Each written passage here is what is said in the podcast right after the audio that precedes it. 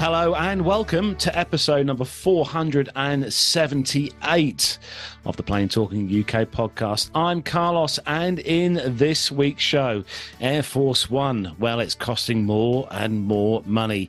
Ryanair are considering cancelling a certain big MAX order, and also Armando takes a look at uh, private jets flying higher than commercial aircraft. In the military news this week, it is all about, uh, well, it's all about the 757. Well, Matt will love that one. And uh, also, we take a look at the first pro- uh, protector drone arriving at RAF Waddington. Uh, so, well, he's joining me this week, just about. He's back in the studio after having last Friday off. But it's safe to say that I think, you know, I did score a brownie point because Matt didn't have to edit the show last week at all. I, uh, Matt, was that right? I, I know. I, I still, to this very moment, cannot believe that that was the case. I know. I, I was so happy. I was so happy when I left yours last week. I, I think I even said to uh, to Mama Smith, you know, I've I've just completed a show without any um, technical faux pas or anything like that. Yes, no one is more astounded than me. I can assure you of that. But uh, well done, sir. In stark oh, contrast thanks. to me, where it's been a car a car crash trying to get on air and all sorts today. So uh, there we are. Never mind. Karma's a wonderful thing, isn't it? I know, I know. But yeah, anyway, you're you're fine. You're there. Now. You're there hang, now. Hang on a minute. Slight technical moment here in the studio. Uh, Alexa, studio lights on, please. Ah, very, thank you, very good. That'll He's just turned the lamp on in my office here. Thanks for that, Matt. Always a pleasure, never a chore. Oh dear. Well, Nev is unfortunately not with us this week. He is busy sunning himself in his budgie smugglers uh, across over in the Canary Islands, thing, isn't he, Matt? He's away this week. I'll say uh, yes to but, that. Uh, he'll be uh, he'll be hopefully back uh, next week on the show. And uh, also, Armando is unfortunately not able to be with us uh, tonight as well. He's busy flying. Well, he's flying everything. I think he's actually he's flying the Pilatus, isn't he, Matt? I think he said to the group. Again, he's... you're asking me things that oh, yeah. you think I, I, should know the answer to. I forget. Not, Matt not doesn't look at the show notes. Matt doesn't look at the group messages. Never going to Anyway, never. But uh, hopefully he'll be back next week as well. Nick, you are with us. So hello, Nick. Welcome uh, back as always. Evening, Carlos. Yes, it was uh, the Pilatus today. Um, Armando was heading down to Key West. Oh yes, I did ask him to get some yeah. key lime pie, but he said he was having a quick turnaround. So, what does that mean? Is that a euphemism for something? Did I miss the memo? Key lime pie, Matt. Come oh, on. No, the, the, quick turnaround. oh, yeah, it was a euphemism. Well, quite. it's one of my favourite. I love key lime pie, actually. Yeah, I, if I hmm. feed it to, to one of my friends, uh, we have to take him to hospital. So, uh, oh crikey! oh, yeah, yeah, yeah. Blimey. Well, good to see you, Nick. You've yeah, been... you too. I had a week off last week, so it's nice to be back. Good to yeah, see you. good, good, good to see you. Uh, joining us this week as well, super sub number one. We've got two super subs on the show this week. Uh, he's back again, joining us. It is our uh, official uh, Airbus captain. It is, of course, it can only be one person. It's the man who owns his own pub literally at home. It's Andy. Hello again. It's become a very regular occurrence, isn't it? well, Armando did warn you, Andy, that this is how it all starts. I'm getting we need to speak to HR about getting him on the payroll. On the what now? Oh yeah, some pay would be nice. I've done a lot of these with not even expenses. I you speak to your agent again. Yeah, yeah, I, absolutely. Yeah. I think I think it'd be easier, Matt, if we paid Andy in beer. Uh, well, not no. There's no point. He's got his own pub. What would be the point oh. of that? Yeah, yeah. ah. pay me, me and beer if you like. Okay. Extra kegs, travellers checks, anything. Do you now? Oh well, never mind. uh, and joining us tonight, it gives me great pleasure to wel- uh, welcome back. He's not been on for a, a blooming long while, but he's one man who would give a Castlemaine 4X for a pint of Foster's. Oh my goodness! It's Grant. Uh, you you are. Were, you trying to catch me throwing up or something? I could say, yeah, yeah. Grant, please feel free to leave after that. That is outrageous. You, you, you do realise the only place where Foster's is made is in the UK. Yeah, we kicked it out of Australia. You can find it here, but it's yeah, it's it's Australian for get out, mate. We don't want you no more. Yeah. So uh, yeah, wow. Uh, yeah, forex. Uh, it's, it's six o'clock in the morning, mate. I had my beers last night. Um, I picked up a new keg from my son, who is the award-winning home brewer these That, days. that's no way to talk about producer John. Well, I wasn't going to mention it. Yes, you have a visitor with you, don't you? But uh, you- yeah, I do, which is one of the reasons why my backdrop is not my usual studio full of aircraft models and things like that. But it's it's great to see you, uh, Grant. What's, and what's you been go, what's been going on in the world of McHerron? work, work, work, work, work, work, work, work, work, work, work, etc. Um, oh, and a little bit of fun. I am now a current hot air balloon pilot again. Um, yeah, went out and did that. I know, right? Um, it is no longer safe to be anywhere. Um, Excellent. I'm to anything in the air. Yes, birds too. Um, so that was that was really good fun. It was great to get back on the uh, on on the burners and get back in the air. So did that. Um, yeah, but otherwise, a lot of stuff going on at day job, um, aeronautical information for the win, um, IT systems and things like that. So that's always good fun, helping to uh, ensure aircraft get from where they're supposed to be to where they're supposed to be and approach and depart in the dark and rain, which we've had a bit of down here in Melbourne a little lately. don't talk to me yeah. about rain. Don't talk to But, me um, about rain. Oh, Yeah, I know. Have you built your ark yet? Yeah, um, working on it. Yeah.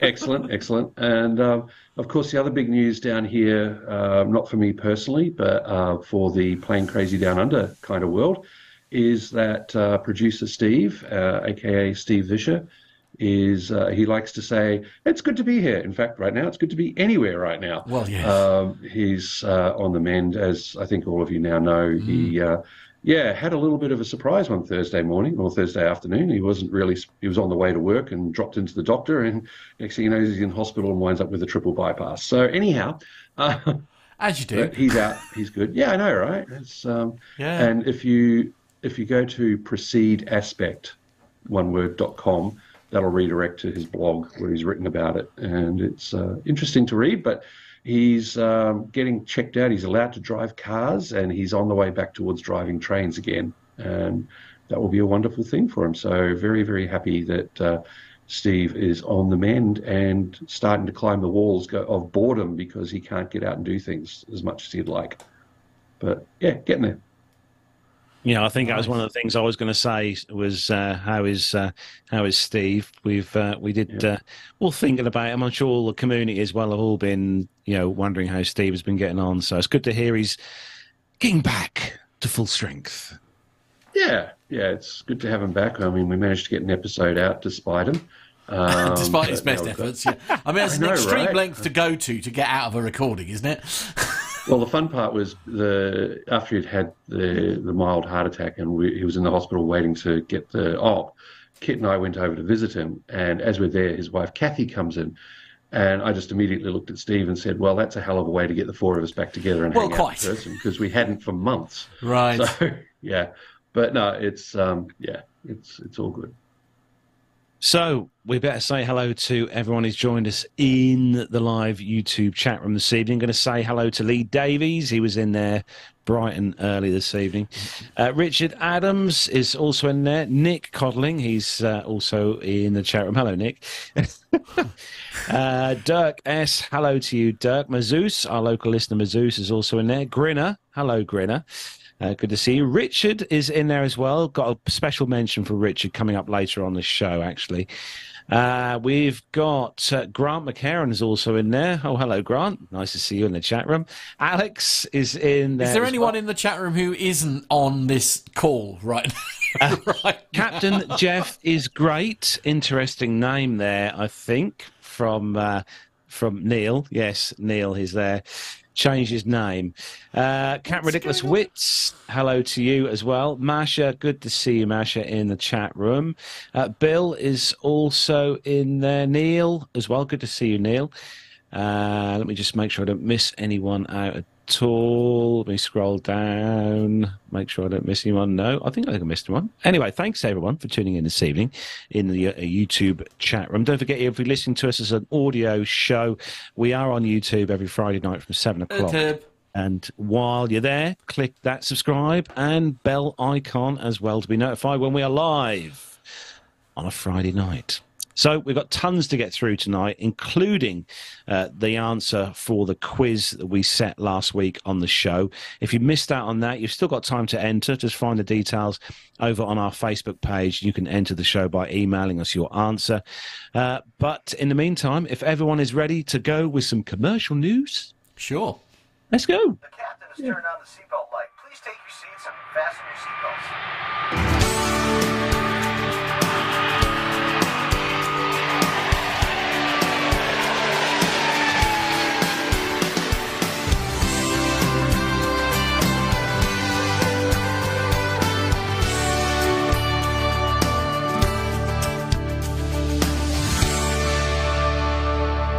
First news story this week comes to us from edition.cnn, and uh, it's all back to the old Air Force One debacle again.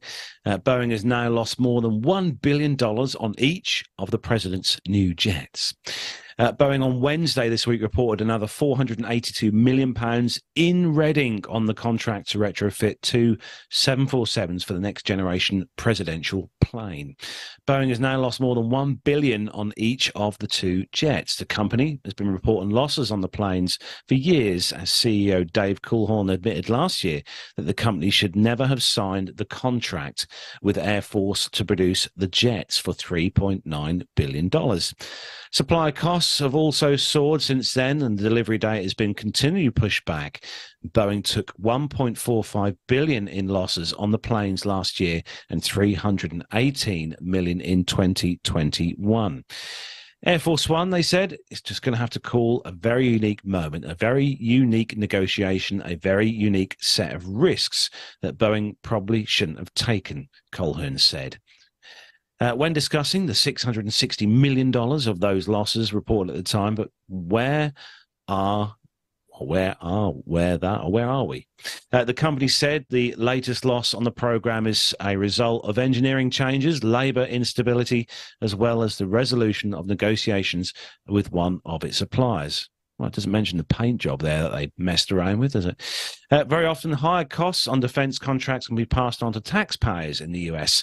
But under pressure from then President Donald Trump, who was the threatening to cancel the contract for the current planes, Boeing agreed to f- a fixed price contract on the two new jets.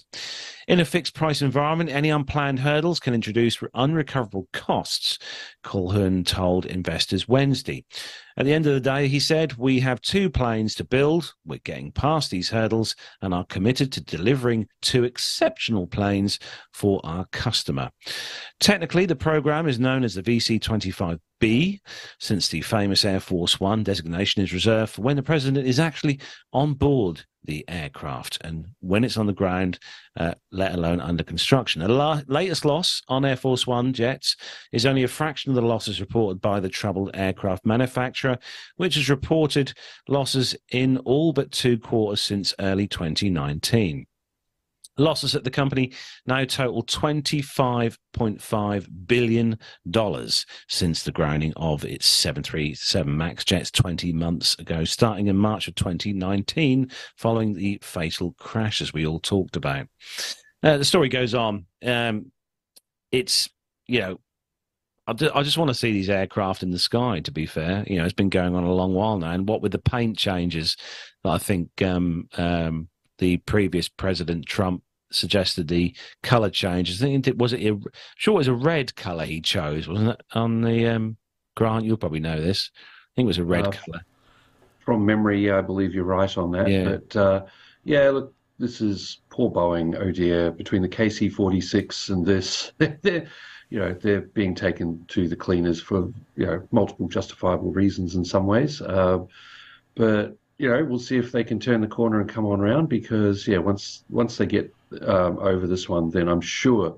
I'm sure there will be right now that it's operational. Cha-ching, cha-ching, cha-ching will be the sound of every every dollar going to Boeing's coffers as that aircraft flies past. Yeah, I mean the pictures Matt put up on there. Um, it it does look really nice in the original uh, Air Force One colours. I think. Well, part of the problem is it's a civilian aircraft. That they're Yeah. trying to make across the military. So they've had to redo wiring, they've had to do, redo all sorts of systems, and it doesn't have air-to-air refueling. So it can't stay up there for ages like the current ones do. And that's a big part of the current ones is they just refuel when the president's up there. So yeah, it's it's an interesting one all round. So, f- forg- forgive my, I don't know, daft question, I suppose here, and I'm sure there will be strong arguments for this. But what is, wh- why is the, um, why is there a desperation to change Air Force One, other than the fact that somebody wants a shiny new toy? because it's old and it costs a lot of money per flight hour to keep it in the air. But it's the Um, president how- of the how United States. I mean, surely they don't care about that. well, you'd think, but they're trying to fight wars on multiple fronts. They're uh, trying, like, I don't know if you've seen how NASA's budget is now going down the toilet. Oh, is it? Um, there's, oh, they, they, well, I'm going to say something really controversial here. Oh, oh Um, no. I know, right? It's me. Um, the, w- uh, there's a, a number of people just waiting for the US to default. Oh, Um, really? They're, yeah, they, they're, they're not like floating in cash, mate. Oh. Um, it's it's it's like you know the families living from paycheck to paycheck and going backwards. Well, that's the US at the moment. Sorry, guys. I'm sorry. I'm going to get shot. But um, look, they, they just can't keep throwing money at aircraft that may not have the reliability as well. I mean, how many 747-200s do you see out there flying civilian? True. None. Yeah. Anyone? Anyone? Bueller? You know. Um, so yeah, that's that's a major factor. So they need to replace it. They had to have a four-engine jet, and they couldn't have an A380 or an A340 or anything like that. You know, perish the thought of the president of the free world flying around on a supposedly European aircraft that is, you know, I mean, let's face it, Airbus aircraft have a number of US components, and there's an A320 assembly line in, in Mobile, in Alabama. Um, so, you know, these are things to think about. Um, but yeah, they need a new aircraft. They've got to have that reliability. I'm sure David Vanderhoof will be uh, giving me a yell and going, "No, Grant, you missed out this, this, this, and this." But that's what friends are for. Uh, so yeah, uh, but it's it's economics. They have to do it. So, going to move on to a very another another sad story for Boeing. Matt, you've got the next one uh, all about obviously story number two, Ryanair, and um, yeah, this this is another knock for Boeing. Indeed, indeed. Uh, it's simpleflying.com is the source on this one. And the headline Ryanair considering cancelling Boeing 737 MAX orders. Um, the While Ryanair CEO is known for being vocal, he has claimed that if Boeing's deliveries for the ultra low cost carriers uh, 737 MAX orders continue to be delayed, the airline might reject their delivery. The airline expects to receive up to 57 no later than April 2024. That's really not far away, is it, if they've not had uh, very many? O'Leary is sceptical about receiving the latest aircraft on time, given Boeing's latest delayed delivery forecast, which outlines the manufacturers that the manufacturer may only deliver 375 uh, 400 uh, between 375 and 400 new aircraft globally. Ryanair has outlined that the continued delays have already been predicted to hit hard on the airline's European winter schedule, which the carrier claimed may disrupt up to 1.4 million passengers across the continent. Boeing is yet to comment as to whether the delivery delays are going to affect the Ryanair delivery deadline. The usual outspoken O'Leary has reiterated the importance of receiving new aircraft on time to facilitate its continued growth and maintain low fares. The airline is also looking to capitalise on many grounded Airbus aircraft due to the Pratt & Whitney engine faults. With the airline's CEO unconvinced he will receive the ordered aircraft on time, O'Leary recently spoke with the Telegraph and expressed his frustration. Boeing needs to get its act together and start delivering these aircraft on time. I had a lot of sympathy for Boeing. The MAX was grounded for two years, but that was two years ago. It's time for them to go get their beep together and start delivering these aircraft. Sorry, we're not going to we're not going to turn this suddenly into the uh, COVID inquiry. Obviously, that was uh, broadcast on the radio here in full in the UK. That was quite a shock when I tuned into Radio Four at half past ten on a on a Thursday morning. Uh, get these aircraft delivered, they're saying. Ryanair has also been expecting up to 27 new 737 MAX aircraft before the end of the year. However, more recent reports have outlined that the carrier will likely only take a possession of 14 new aircraft. That is not going to please him at all, is it? According to data from CH Aviation, the ULCC is still awaiting 84 of its 737 MAX 8200 aircraft in total. However, 57 were contractually expected by the end of May next year. Hmm. Yeah. I mean, It's all bluster. is it? Do you think? He won't. Where else which is he going to get one? aircraft from? Well, yes, I suppose. Yeah. Uh, The Airbus production line is rammed until the end of this decade minimum. Um, he's not going to change fleet. That costs too much money. Yeah, and, well, of course, Granted, and they haven't got, sh- they haven't got the infrastructure for, for like you know. So say they suddenly decided, right, okay, we're going to get Airbus ones. I, I know you're saying that you know there's similar problems with Well- Airbus as well, but I mean it's not like they're, they're they're not even set up in terms of maintenance or anything, are they at this station they certainly Well, they are. get. Oh, are they? Yeah, because the Ryanair Group have Lauda. They own Lauda and they're, they're ah. Oh, an Airbus yeah. Yeah, of course they do. Yeah, yeah. But if they really want to, they can just move aircraft from all the subsidiaries that they've got to fill the gaps. It's just Michael O'Leary being Michael O'Leary and Hmm. Yeah. trying to get some money out of Boeing, essentially. They got. They haven't got any. Who Boeing or um or um Boeing haven't got any. They haven't got any. They can't allow them. I mean, they'll be they'll be giving away the aircraft next. Oh, here, here's a seven three seven Max. How much? Yeah. Oh, oh, give it to you for three pound fifty. Yeah. Yeah. Half a packet of Quavers and a Curly Whirly. Yeah. right? Okay, Freddo chocolate. You know. Here we go. of course, yes, yeah, yeah. Yeah. No, I, I, he isn't going to cancel it. And plus the fact, don't forget as well that when you look at the fleet, Ryanair's fleet, you know, some of those original Dash 800s now are, are getting quite long in the tooth, and they have probably done more rotations than the Earth around the Sun. I expect some of those 73s. So, yeah, they'll they'll be they'll be buying they'll be buying them. Don't you don't you worry. Oh. Uh, Andy, uh, you Yes. have got uh, the next story uh, over at Heathrow. I have, yes, and this is from simpleflying.com. This is uh, London Heathrow Airport is set to revive third runway plans next year. London Heathrow Airport appears to be eyeing a resumption of its plans to construct a third runway amid a resurgence in demand, according to its chief financial officer. Following an array of pandemic induced setbacks, the stalled campaign to grow Heathrow's operational capacity may resume in the new year, CFO Javier Echave has confirmed. In a Bless you. statement shared with the Telegraph, he noted Heathrow's continued pandemic recovery, as well as new CEO Thomas Woldbye's apparent plans to reopen communications with the surrounding community and passengers at the airport on a potential expansion.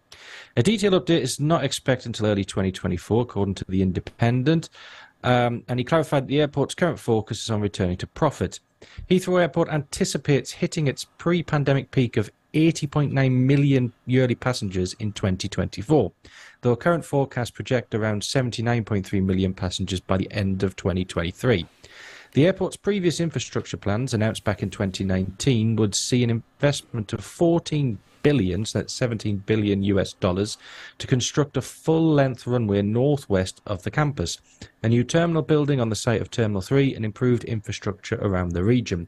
According to Heathrow, the expansion would provide capacity for an additional 260,000 annual flights, over a 50% increase on its current limitation of 480,000 movements. Despite being given the go-ahead by the UK government in 2018, Heathrow's expansion plans have been controversial, garnering criticism from nearby residents, airlines, and environmental groups over the impact of further growth in the surrounding area. Uh, and the project also received a notable setback in 2020 following a ruling by the uh, UK Court of Appeal that the expansion violated the Paris Climate Agreement, but this uh, verdict was overturned later that year by the Supreme Court. So they've still got plenty of hurdles to get round.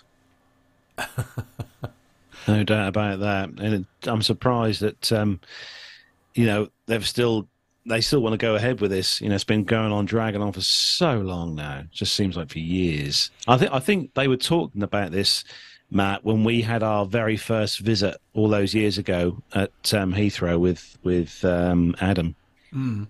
and they were talking about the runway expansion back then, and that was that was a fair few years ago. We we first um, Yeah, you know, true. So Very true. The the only way to truly expand Heathrow is to, it's going to cause a lot of pain for people because you're going to have to knock down houses. yeah, Yeah. That was one of the things I was interested about actually was when you look at essentially what they'd be looking at doing is knocking down all of the kind of hotels and stuff that run alongside the airport as well as quite a big um, area of housing and the actual level of upheaval that it would create to that part of London um, I don't know do we think it's worth it you know Definitely obviously knocking down a- the hotels. Some of those are shocking along that boundary fence. I've stayed in- in several of them and they're awful. in terms of obviously from a the point of view of Heathrow just want more people through the airport, don't they? Because it, Yeah. they make Yeah. more money that way. Yeah, but if you're Oh, not gonna, so if you knock down all the hotels, then that's not going to help. Is it? I mean, also- it's huge. Yeah, there's a lot of independent car parks along that boundary as well. Yeah, Yeah. true. Yeah, yeah, yeah. So you want to expand to get more people in, but you're removing the area Yeah. where people can park. Yeah, hmm. Well, I Oh, mean, but they're going to come in on eVTOLs, train, all that kind of stuff, right? Yeah, yeah. yeah, sure, why not? let's go. they, let's they go traveling on traveling on the high speed train, the HST. Oh, exactly. well, Oh, come on, we're getting very political all of a sudden. Let's move on, shall we? Uh. Okay, let's move on. Uh, Nick, do you want to take the next one, all about the uh, private jets? yeah. So we were going to have this was one that actually Armando uh, put in, and I think he was going to do this one, but ended up flying one instead. Oh, as you do. you know what he's like. Yeah. Um, so private jets are known for their luxury and convenience, but did you know they also fly higher than commercial planes? There are many reasons why private jets can reach altitudes of up to 51,000 feet, while most commercial planes stay between 30 and 40,000 feet. Here are some factors that make private jets soar above the rest. Uh, you might be curious about the cruising altitude of private jets in comparison to commercial planes. Typically okay we've just done this. Thank you simple flying i think this is from. Oh no my my bad. Interestingengineering.com um yeah most commercial aircraft operate approximately 35000 feet um, and are certified to fly up to 41000 feet certain wide body aircraft such as the a380 a350 and boeing 787 have higher certifications reaching up to 43100 feet uh, okay, we're getting into the nerdy weeds now. Um, like the 787-10, A350-1000, uh, that both rated lower at 41,100. Okay, well, I don't think we quite need to go into that level of detail. Um, most medium and large private jets typically operate at altitudes higher than this, often surpassing the altitude due to reduced air traffic and fewer restrictions. Um, Many aircraft, including the Gulfstream G650 and 650ER, the Bombardier, Bombardier, Matt, uh, Bombardier, Express. there. Bombardier, dear. How dare you? You're welcome. well, that I didn't expect. Uh, Global Express or Challenger jets, Cessna Citation X and the Dassault uh, Falcon 7X have maximum ratings of 51,000 feet. Uh, on the other hand, the Embraer Legacy and Praetor jets, how are we saying that? Uh, along with the Cessna Citation Longitude and Excel jets have a slightly lower rating, 45,000. So safety is a paramount concern for all aircraft, but private jets have more flexibility regarding regulations and systems. In the case of cabin depressurization, commercial planes have to descend quickly to a safe altitude below 10,000 feet with enough oxygen for passengers. This requires special design features and a safe and safety equipment such as oxygen masks and emergency slides. Private jets, however, can descend faster and have different levels of cabin pressurization and oxygen supply. They also have less risk of fuselage damage from engine failure, as their aircraft engines are located at the plane's rear, away from the pressurized cabin. Flying at higher altitudes also benefits performance and fuel economy. At higher altitudes, the air is thinner and cooler, which improves the efficiency of jet engines and reduces fuel consumption. Of course, this has to be balanced against the fuel required to reach those altitudes, which is more of an issue for heavier commercial planes. Private jets also have engines with lower bypass ratios, which means they use more air from the engine's core rather than the fan around it. And this op- optimizes the, the performance at higher altitudes. Private jets are designed to be agile and efficient with a higher power to weight ratio than commercial planes. And I think that this is the key to it, really. Um, this means they can climb faster and maintain higher speeds at higher altitudes where the air is thinner and offers less resistance. Commercial aircraft, on the other hand, are heavier and bulkier with more passengers and cargo on board. They also need more enormous wings to support their weight at higher altitudes, which is why some models, such as the Boeing 777X, have folded wings to save space on the ground. Weather and turbulence also affect the comfort and safety of flying. At 35,000 feet, commercial planes are already above most weather phenomena, although we'll get onto a really cool story about that in a minute. But they can still encounter turbulence from wind shear or jet streams, and this can be unpleasant for passengers and crew as well as cause structural stress on the plane. Private jets can avoid these problems by flying even higher where the air is calmer and clearer. They also have more options to change course or altitude if they encounter bad weather or turbulence. Air traffic is another factor that affects the choice of altitude. Commercial planes must follow predefined flight paths and altitudes, which are often crowded and congested. This can lead to delays and diversions, as well as increased fuel burn and emissions. Private jets have more freedom to choose their routes and altitudes, which are usually less busy and more direct. And this saves time and money, as well as reduces the environmental impact. So, as you can see, there are many reasons why private jets fly higher than commercial planes. Um, I think chiefly among them being essentially higher performance, which means they're able to go a little bit quicker, which allows them to go a little bit higher. Um, Andy I- I might do be able like to that give a slightly more technical answer than me. Yeah. Yeah, I do like that they're claiming that these are more environmentally friendly. yeah. when, when you're carrying nine or ten passengers versus 186 or 230. Yeah, let's not like look that. at the carbon footprint. Yes, but what you're doing, Yeah. yeah, but what you're what you're missing the point there is you're you're carrying nine or ten very important passengers. That's the difference. And let's not forget that a certain a certain member of this Zoom call is is had the very uh, has a, had the pleasure of flying in said business jet, haven't they, Matt Smith? I think the lines. I think the line, the line's gone dead. Sorry, I. I, I He's in a tunnel.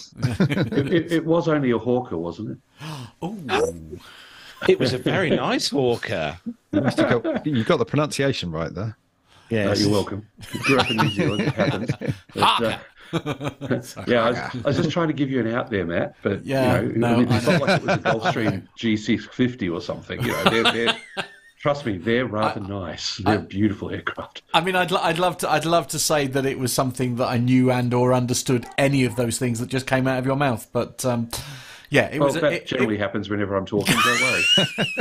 It was it was a pretty plane. That's that's all I know. And to be it, it, it, to to back up the power of this story beautifully, it was a 50, It was a seventeen minute flight, and I was the only passenger. I mean, yeah, but that's that's the that's the killer bit of it. You were the only passenger. yeah. Yeah, carbon. How much? Yeah, yeah, yeah, yeah. We don't, we don't, we, we, we don't think about. We don't Does think. that mean we'll you had to about pour your own gin and tonic, man? It was actually, yeah. It was Oh, very, very poor. Actually, I Oh, was, I was furious. I was absolutely furious. Wait, somebody had to open your own peanuts as well. Yeah, yeah, no, there, no, there were, uh, there were crisps on board. I have to say, there were crisps. There was, there was no, there, there was no peanuts on board. You're not allowed peanuts apparently because they're, you know, some people are allergic to them. So, What? What? And the only lactose sole passenger? yeah, well, yeah, yeah. Yes, yeah. but the ones who come afterwards. Ah, Ah, well, quite. So Indeed. Uh, yes, in answer to your question, I did have a lovely flight on a Oh, lovely 17 know. minute flight on a private jet. Yes, You were very with, lucky. with Armando as one of the two pilots taking very good care of me. And that, that is where the, the word treat comes in, in full effect there. Not only were you on a business jet, you were being flown by our very own Armando. Yeah, absolutely. Yeah, indeed. Now, Grant, you have got the next story. He says, looking at him in his face there, looks shocked. Uh, that could be tricky. I don't have access to the show. notes. okay, Okay, all right, This is what happens when you're a last Moving minute on. ring-in. You just get to So- uh, comment. It's it's a, it's a Ah. short story. It's okay. I'll I'll take the. uh, Actually, no, I won't take this. I'll tell you what, Andy, as the resident Oh. pilot in the uh, in the mix, Unlucky, here, do you want to take this next story? Yes, and I've got lots of issues with this story. Oh, goody. Oh, Lovely. I'd be shocked if you didn't, mate. This is from uh, airlive.net. Uh, a powerful jet stream is currently pushing commercial aircraft up to the speed of sound. Mm. Planes flying from east coast of Canada to Europe are taking benefits from a very strong jet stream. Several commercial flights from the US to the UK are reaching the ground speed of 660 knots, which is 1,222 kilometers per hour. Uh, British Airways Boeing 787-10 at Golf Zulu Bravo Lima Foxtrot was reaching 660 knots when flying over Nova Scotia. At 20 degrees Celsius, the speed of uh, sound in air is about 343 meters per second, which is about 667 knots or 1234 kilometers per hour or 767 miles per hour. There we go, there's the numbers. Airspeed is the vector difference between the ground speed and the wind speed. On a perfectly still day, the airspeed is equal to the ground speed. But if the wind is blowing in the same direction that the aircraft is moving, the airspeed will be less than the ground speed. Okay, that was a nice statement. Uh, the British Airways A350 from Las Vegas to London Heathrow took only 8 hours and 45 minutes when it usually takes almost 10 hours. Okay, now before before you get into this, Andy, before you get into this, we've got no Nev, but I feel like I need to play this just before we get started. Attention, this is the final call for British Airways Flight 475. Paging for passenger Mr. Neville Miles. Your seat 1A is waiting for you. Indeed, Yes. right, go, go nuts. So at 20 degrees C, it is correct that the speed of sound is around 667 knots. But up at that altitude, it's around minus 53 degrees Celsius, so the speed of sound is much higher. So none of these aircraft were getting close to the speed of sound, and also their true airspeed won't have been anywhere near as high as their ground speed, so they're not actually travelling through that part of the air up towards the speed of sound. There you are. That's my rant. And today on Plane Physics UK, no, that and it's totally justified and 100% correct. And this is why now this same level of accuracy can also be found in all other parts of mainstream media. Remember that, kids. Next time you're reading the news. Exactly. oh dear. Oh no. But hey, there's one thing they didn't say in this story. What's it going to be like going the other way? Yeah, yeah, yeah, yeah. Oh It's yeah, we got in at eight, 15 eight, hours. eight hours instead of ten. Yeah, At least you can enjoy business class for longer. Yes. Yeah, I know. Oh yes, That's- now that's a thought. yeah. anything over two or three hours and it's business class for me, mate. Yes. Yeah, definitely. I agree. and you know, and there's me taking carbon credits, tearing them up. Yes, I'm in business class. Oh, yeah. Environment be damned. Why, yes, I do drive a gas guzzling car. No, I don't actually. Well, the RX-7 does chew a bit of fuel, but that's because it's a rotary. Anyhow, While he eats I, his go- I say it's all right. It's a, le- I literally saw Nick's eyes explode with a, a grin and like, like hello, speaking speaking his language there. Absolutely. can, we, can we look at some facts and figures, if we may? So, as as Andy said, it's all about the ground speed rather than the air speed. So, um, although it's not possible to break the sound barrier uh, because you've got a tailwind, so you're not actually um, exceeding the speed of sound. The the current record, um, I'm very pleased to say, is still held by a British Airways 747 for a subsonic flight um, which had a ground speed of 825 miles an hour. So I always think next time you're on an aeroplane, have a think about that when you're sipping your gin and tonic that you could be doing 800 miles an hour. I think that's there was cool. one time coming out of Canberra back to Melbourne that we were getting a ground speed of about, I think it was 240 knots. And that was because they'd gone to one runway at Melbourne after we'd taken off from Canberra. So, to make sure that we weren't going into a holding pattern, they just said, slow down, guys. So, I was talking to the tech crew after we landed. And I'm like, guys, I had pretty much that same speed in a twin engine reciprocating propeller Baron, Beechcraft Baron, the other day. And they're like, "Yeah, shut up, don't tell it." We they were so bored on the flight deck. it was like, "Oh my god," we're just sitting there going, "Are we there yet? Are we Yeah. there yet?" yeah, yeah, yeah. Is this over yet? If yeah. if I But see was, the ground speed, combination. if I see the ground speed drop below 360 knots, I think why am I bothering? Yeah, yeah. This is going That to was- take forever. But basically, it was that or go into a holding pattern or be vectored for control or amusement. Yeah. So they just slowed right likewise, on approach, I've been flying into Keflavik before with 70 knot headwinds, and uh, my ground speed has been slower than a twin star that I used to fly a long time ago. Uh, but if you want to see real classic helicopter maneuvering in a fixed wing, watch a ca- the good old days of a DHC-4 Caribou.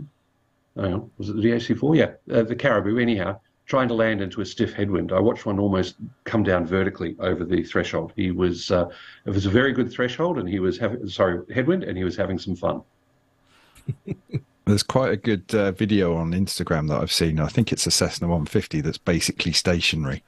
And it's and you can see it's just flying into a head. It's not well, it is flying, but it's just not moving.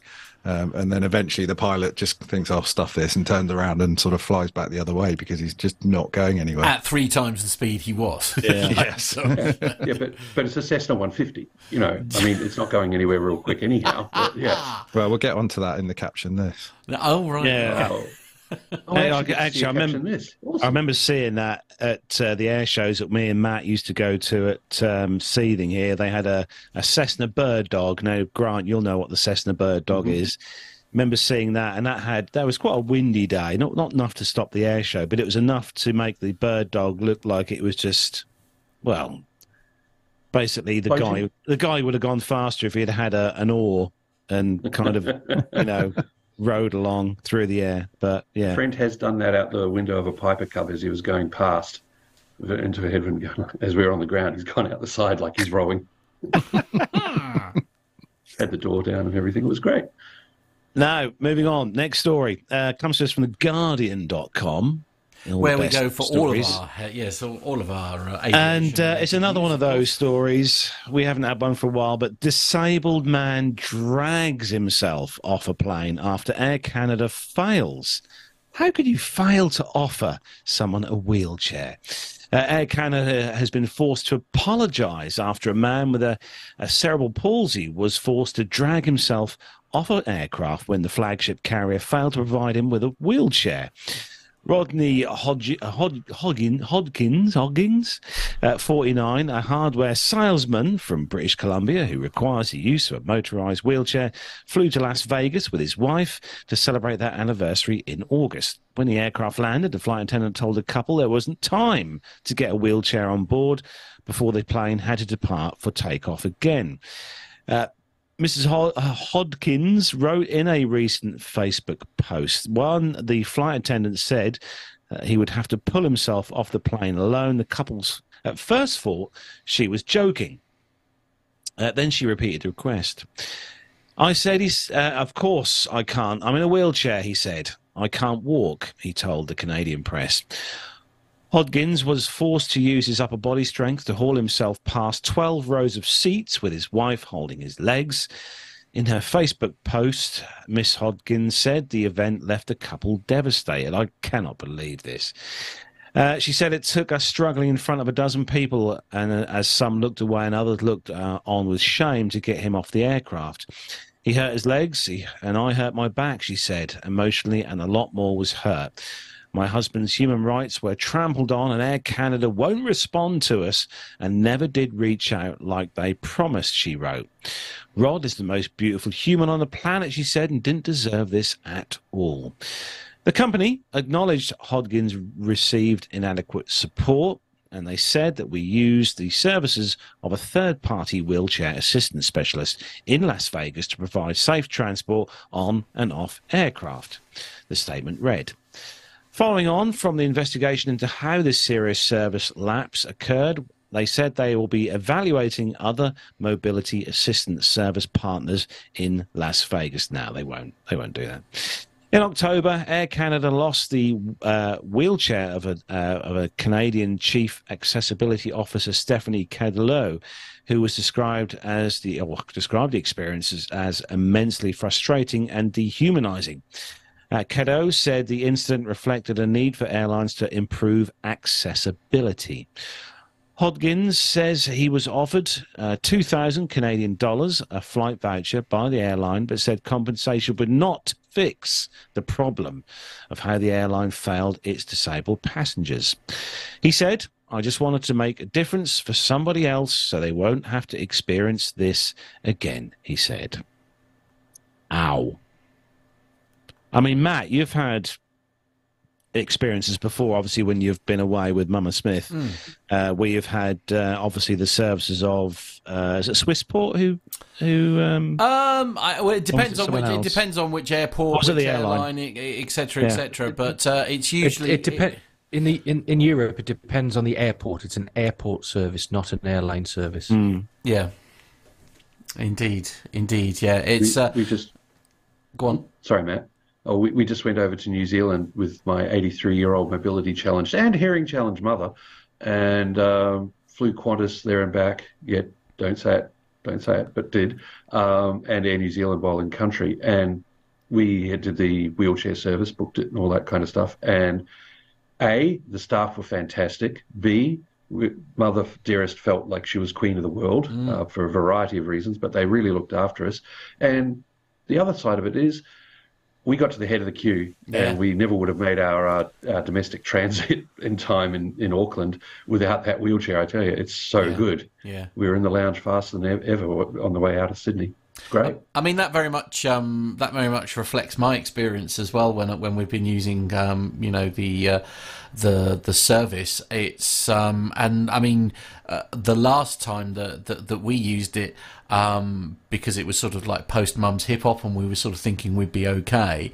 Um, and actually when we got to the airport and started doing the walk, the walk, we discovered that we weren't going to be okay. Um, uh, but I mean, I, I went to them and said, "Look, I, you know, I'll I'll push the chair. I don't need to borrow anyone, but you know, we're in this scenario here, and I, you know, I want to sort of take the the stress out of it uh, for mum, etc., etc." And they were like, "No, not a problem at all. We'll get we'll get it." And and that was it. We were we were in the queue with with everyone else. They found some. They wouldn't let. I, I guess it must be an insurance thing because they wouldn't let me like sort of like push the chair and all that kind of thing. So I guess that was probably the reason why. But again, I mean, it's just like the, you, you don't need to waste your money on the. Um, you don't have to waste your money for on, on like sort of like speedy boarding or anything like that because you are you, you beat even them. It's brilliant. But you Actually, uh, Dirk S makes a good point, Matt, in the chat room. Says too much subcontracting around. The problem is, I, mm. I, I can't speak for the states, but in especially in the UK, it is a service that has to be provided by the airport, yeah, um, and then that's down to the airport. I mean, we all pay for it. There's a charge on your ticket for it that everybody pays. You just don't know it, just like every other charge that goes in there.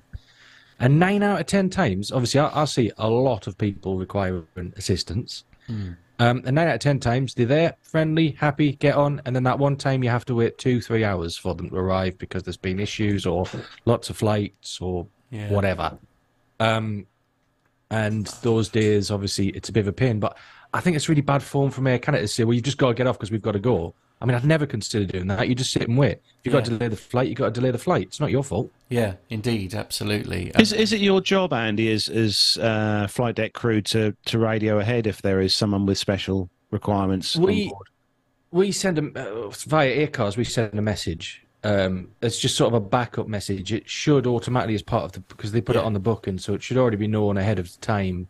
But then, just as part Just of a the course, belt we- braces type sort of thing. yeah, we, yeah. we we have a specific page on our messaging system for special assistance. We put down Hmm. what code they are, how many we need, blah blah blah blah. blah. yeah. Hmm.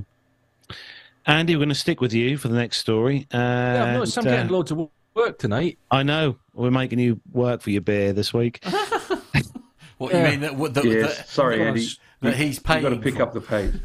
you, you got to pick up my slack because I'm not reading. I don't have the show notes, so you've got to make Yeah. up for me. Sorry, buddy. Ah. I mean, for producer any John is right next to you. If anybody can give you access to the show notes, it would be producer John. Well, I guess I could always lean Right. over and read on his screen. But Right, That's well, well, there a is great video of me that's- doing this. You know? Lovely, yeah, true. It- Andy, it's it'd be fine. good to hear your hear Yeah. your thoughts on this uh, this story. Oh Obviously, no, I haven't got to get the stinger ready again, have I? Oh, No, no, no. After um, obviously we, we had the story, crazy. didn't we, the other week about the uh, the incident on a flight deck of, a, of an aircraft. But uh, this is Yeah. another one this week. This takes it to the well. Does it take it to the next level? I think it does. So this is from uh, airlive.net. Delta first officer pulls gun on captain and threatens to shoot him. What? Of a now former Delta co-pilot was Really? federally That's indicted earlier this month, accused of threatening to shoot the captain of a commercial flight last year if he diverted the plane because a passenger on board may have been suffering a medical emergency. Authorities confirmed on Tuesday. According to court documents, a Utah grand jury indicted Jonathan Dunn with one count of interference with a flight crew. The purported incident occurred on August the 22nd, 2022. Uh, on sorry, on a flight that day, the Department of Transportation's Inspector General's office said in a news release on Tuesday, but did not specify the airline where the flight originated from or its destination. However, a Delta Airlines spokesperson confirmed that Dunn was working for Delta as a Delta First Officer at the time of the incident. According to the Inspector General, Dunn, the co pilot, had a disagreement with the captain who wanted to potentially divert the flight due to a passenger medical event. Dunn then allegedly told uh, then allegedly told the captain they would be shot multiple times if the flight was diverted, the Inspector General said. Uh, Dunn was authorized to carry a gun, and I think this is mental, as part of the uh, TSA Federal Flight Deck Officer Program. Federal flight deck officers are airline pilots authorized by the TSA to be armed in the cockpit on domestic flights. They undergo special training to do so and are provided with a TSA issued weapon to defend the flight deck against an attempted hijacking. Uh, the two page incident alleged that Dunn did assault and intimidate a crew member of an aircraft and did use a dangerous weapon in assaulting and intimidating the crew member. In a statement Tuesday evening, a spokesperson from, well, it's just going to have the same thing, the TSA is aware of an incident involving a federal flight deck officer. Delta told in a statement Tuesday evening that Dunn was no longer, thankfully, employed by the airline, but refrained from commenting further pending the investigation. Wow. Ow. I mean, just like, I mean, wow. He must have had a really level. hot date. there must have been something to stop him. Like it's a medical diversion. Somebody might be dying in the back, but and then you pull a gun. That poor captain.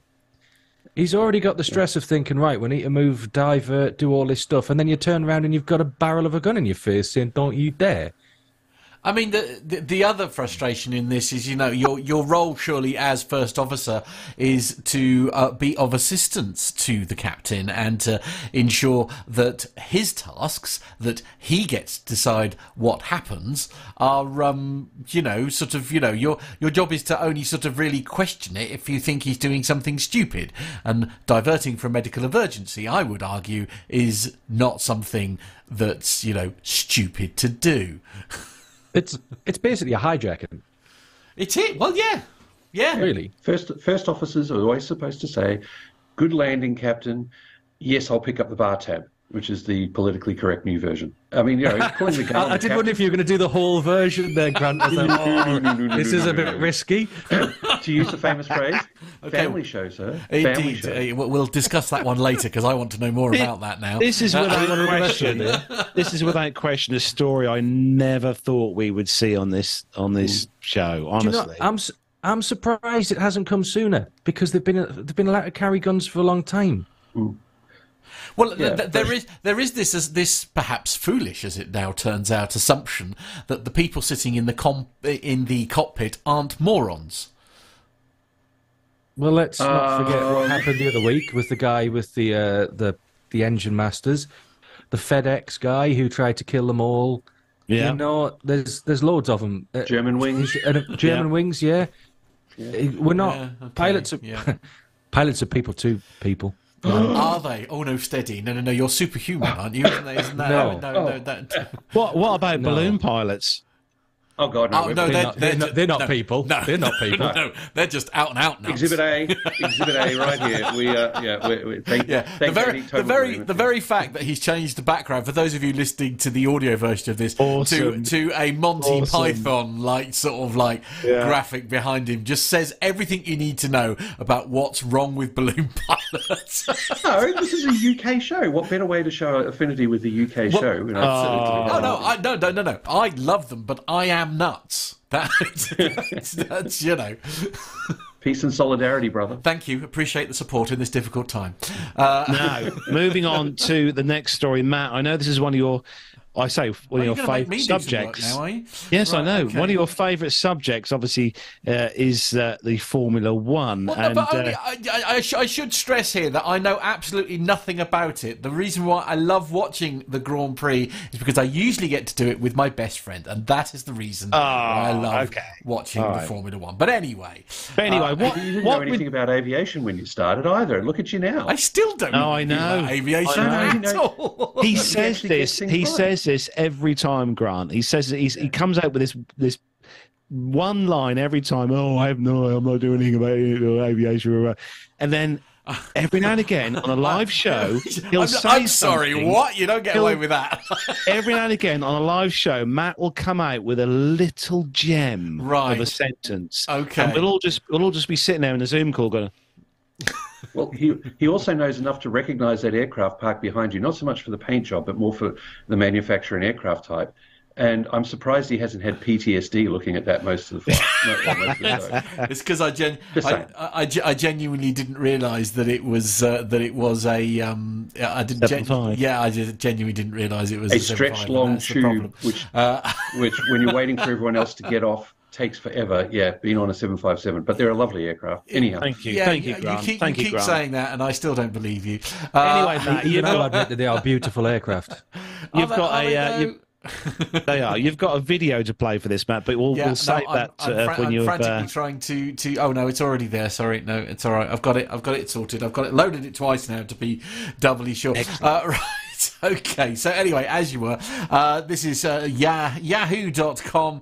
Uh, it's uh, video shows F1 he- uh, F1 TV helicopter getting hit by fireworks during the US Grand Prix. Uh, no American sporting event can begin without at, at least a few fireworks on the Formula One Grand Prix in Austin, Texas was no different. However, the fireworks show that uh, kicked off the Austin Grand Prix uh, a couple of weekends ago didn't go as smoothly as planned as a TV camera helicopter was caught in the middle. Thankfully, disaster was avoided in a video from Twitter uh, user Bryson Sullivan.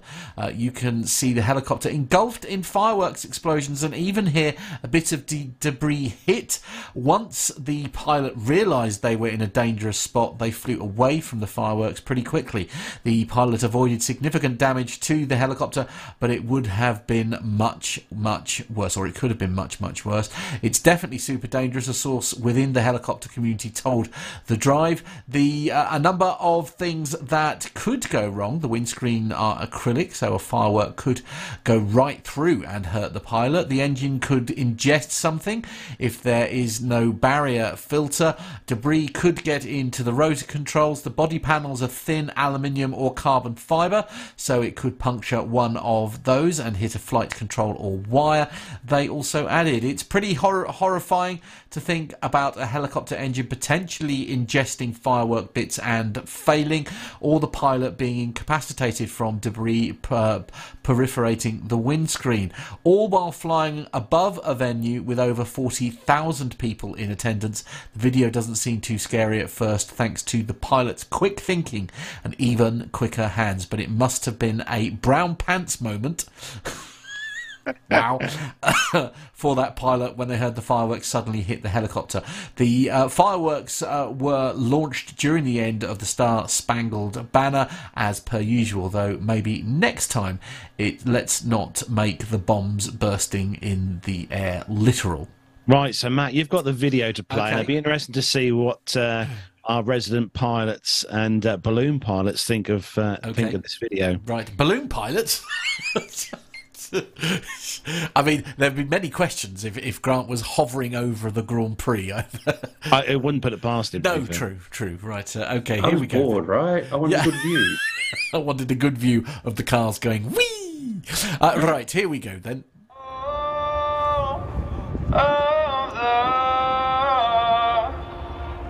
Right, so for the benefit of those watching in audio land, it's a uh, scene from the Grand Prix. Um, nice clear skies, good good visibility. Oh, nice little flag drop, all lined up nicely yes, there. Yeah, yeah. looking good, looking good. There's Uh, the, there's the helicopter. Oh, Yes. oops. he's actually flying towards the fireworks, which is interesting. Hmm. Okay. Yes, quick quick exit there. Okay. Have I, I, I, I'm beginning to wonder if I've missed something. Yeah, I was thinking the same. I mean, uh, he flew Yeah. towards them. I mean, Oh look, there's fireworks. I must fly yeah. towards. them. Okay, hang on. Let's let's do. What about he was he was moving anyway, wasn't he? He wasn't just hovering, was he? No, no, he wasn't hovering. He was moving. Look. I think there may have been a second video where it showed a slightly different angle and it appeared as though the helicopter was hovering and then he did a quick sort of shuffle off to one Okay. side. All right. I mean, don't get me wrong. Still very much a brown trousers moment, but certainly from that particular angle, it looks It wasn't like very he good planning, Yeah, was it? there, Yeah. there was another video on Twitter, I think it was, or X, Right. whatever silly name they call it now. Um, it Careful, he'll be after is- you. I know it is taken from a different angle, which does look even worse, to be fair, than that. But um, Yeah. yeah, Uh, I mean, hang on, I mean, hang I mean, if you want a good view, I suppose, of fireworks, I mean, the helicopter's a, a good place to be, but obviously not in amongst. It's, Right. it's better to be at least a thousand feet above fireworks. You do get a much better view when you're flying over them, as Right. opposed to being Okay. surrounded by them, where you get an amazing view for a very short time. so producer And, John, and I think PTSD flashbacks. producer John, I think has uh, found us uh, another. I'm just trying to the. I'm, uh, I was trying to find the. There's an another one there, but it's not um, where I. Oh no, hang on. Sorry, I've just got to go. Ch- chat amongst yourselves for a minute. Carry on. Well, producer John has been saying some choice phrases about videos, but yes, um, Indeed, which I- one to watch? Yeah. Yeah, I, I'm trying. I'm trying. And to more find- on that Yeah. next week. Yeah. Oh. Uh, Uh, hang on. Just while Matt's sorting that out, uh, just to, for the benefit of all our chat room uh, viewers, we have uh, we have got another competition coming up uh, later on the show with an awesome giveaway that's been donated by uh, someone in the chat room, Richard, uh, who's in our chat room this evening, has donated a great prize to give away this week, um, uh, well, for next week's show. Uh, more on that later on, so make sure you stay tuned. Indeed. Okay, so I do have the video here. Thank you, producer John. Uh, so this, let's see, let's see if this looks a little bit more. Um, uh, yeah, Carlos, if you could describe it, please, for our audio listeners. Yeah, this is a different view of this one. So this is kind of taken from a side angle. A okay, side yeah. It does show the helicopter very much in amongst the uh, fireworks going off. Um, Indeed. I mean, Yes, okay. In fact, you can actually on that one, you can hear the ting, can't you, as something obviously hit. Yeah. Hit the rotor blades or something like that. Yeah. Okay. All right. That is a little more scary. Not good. Yeah. It's yeah, not good. Yeah, I'll, I'll, I'll give them that one. Yeah. My question is, why did nobody tell them they were going to do that? Yeah.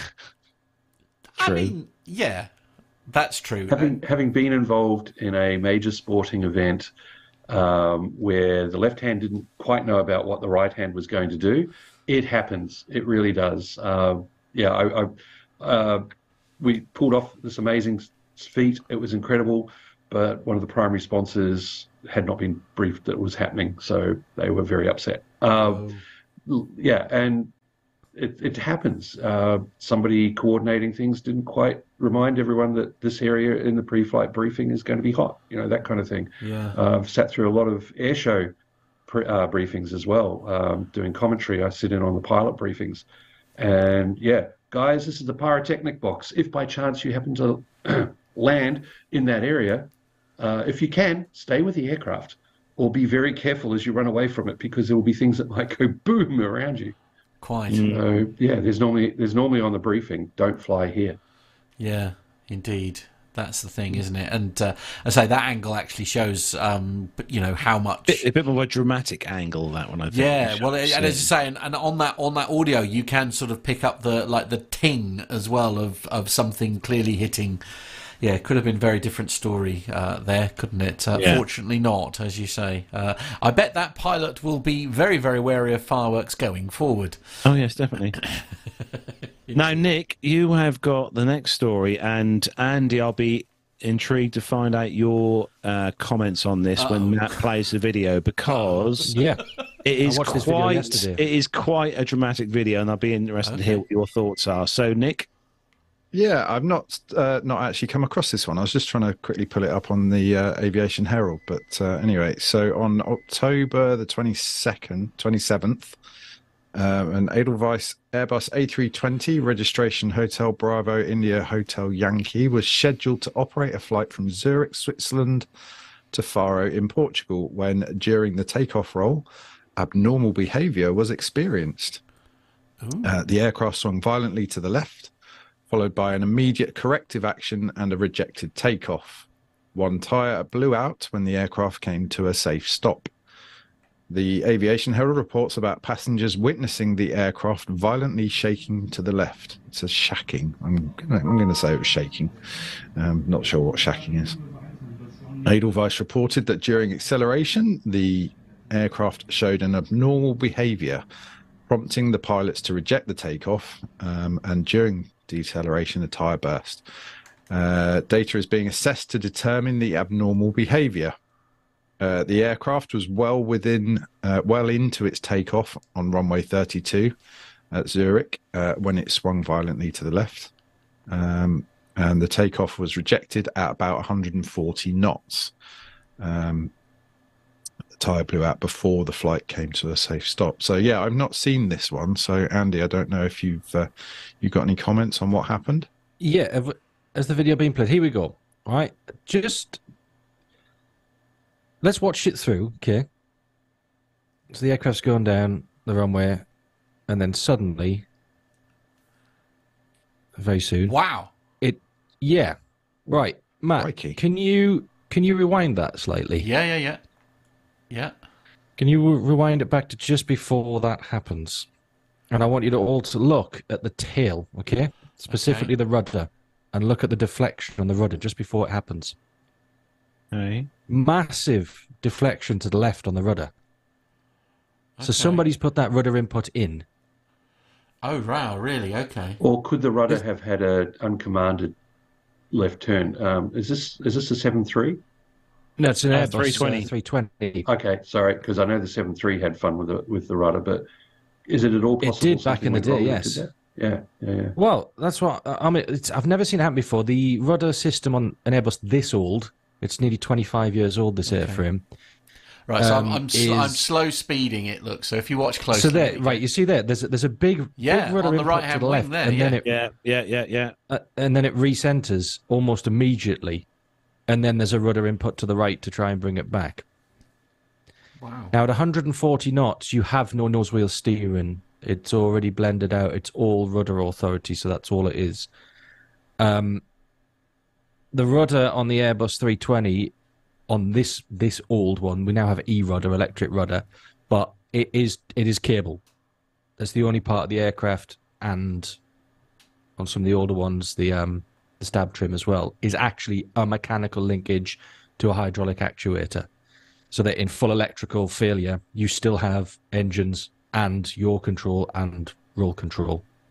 Um, so yeah, to me, it looks like somebody's got a bit too keen on the rudder there, or there's been a slip, or some, hmm. something's happened. Definitely, it it hasn't, and the tires burst obviously as it's It's lucky The that lateral runway's as wide as it is. Yeah. it, yeah, it's a big old runway at Zurich. In, It's in, in the pilot's interesting. defence, there was a spider on their leg. Can you imagine as a passenger be, being at the, the especially the rear Yeah, if you're sat at the back. Yeah. Yeah, you'd really feel that at the back. Yeah. So yeah, so I, I think either somebody slipped or there's just been uh, an inappropriate rudder input there. But the reaction to correct it was rapid. It was really good. I feel And like the there's only going to to be two people that are really going to know what actually happened. Yeah. Yeah, Indeed. I mean, I dare say The some F- radio comms may give it give it a little away.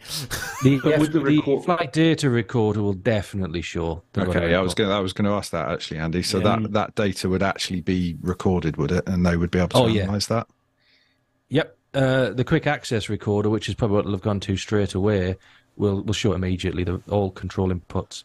Right. So if it had been actual rudder activation by the pa- uh, passengers, by the crew, it, it will definitely show. As a as a non-pilot, what would be um, the force required? I mean, is it kind of similar to pressing a clutch on a car, for example? Less than that at that sort of speed. Um, how could I put it? If you, I'd say to get a movement like that, if you went to move yourself in your seat now and like push back on yourself, it wouldn't take much more than that pressure to get that much move on. You need really small input as you Right. get to in the high speed regime Yeah. to maintain the center line. It doesn't Because take a lot. presumably, yeah, once you're at speed, your you, a more gentle input is going to have a greater effect in Yeah, terms 'cause of the, the aerodynamic effect on on the control. Yeah, the higher the airflow, the more authority Yeah. the rudder will have. Yeah. Wow. But that didn't Yeah, look like a gentle input. No, That that like was not a swing. gentle input.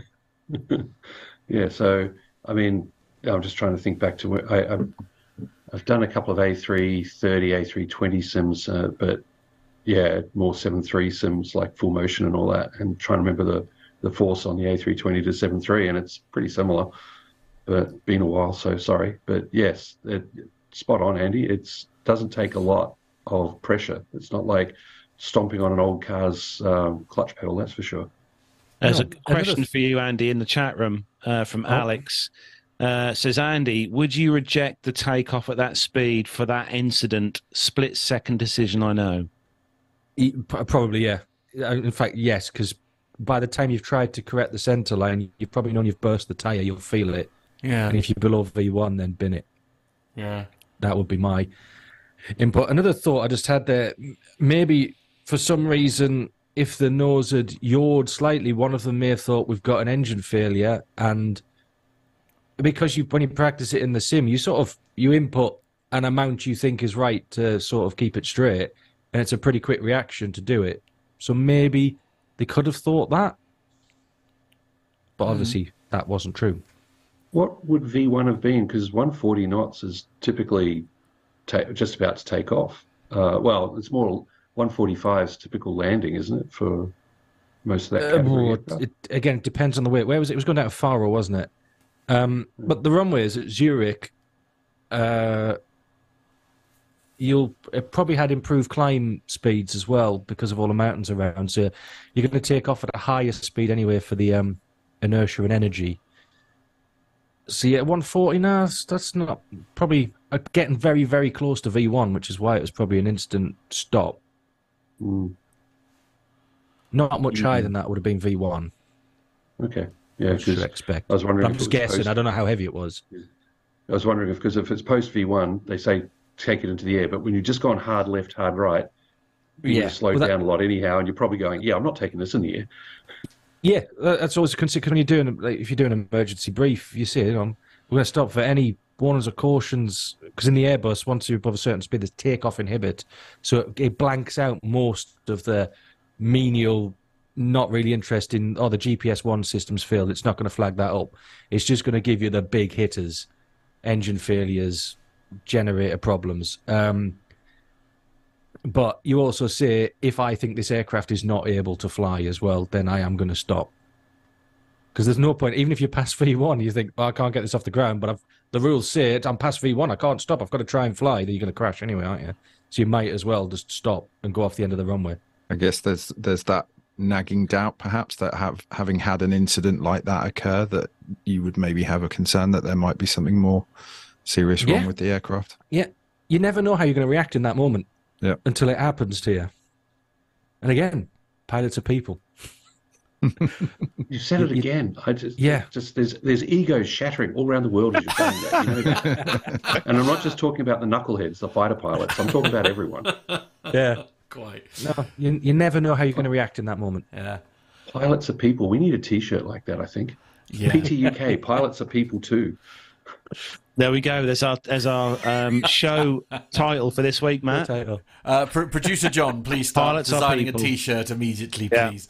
Uh, yes, Uh, indeed. so- I just looked It's, uh, across and Photoshop is running, guys. Excellent. Uh, I yeah, can see on the screen. No Photoshop change is there. running. Yeah, yeah. Uh, can I just say, So- like, nobody, nobody's yes. mentioned the fact that like, right in the middle of that, that I was able to do exactly what Andy asked me to do. I know. And do a slow mo and all that kind of thing. Nobody, nobody flinched or like, you know, no, like, well done, Matt. You know. Oh, Before we went live, I said something very horrible to you, and I take it all no, back you don't. You don't mean it at all. about your You technical mean that wasn't prowess. normal?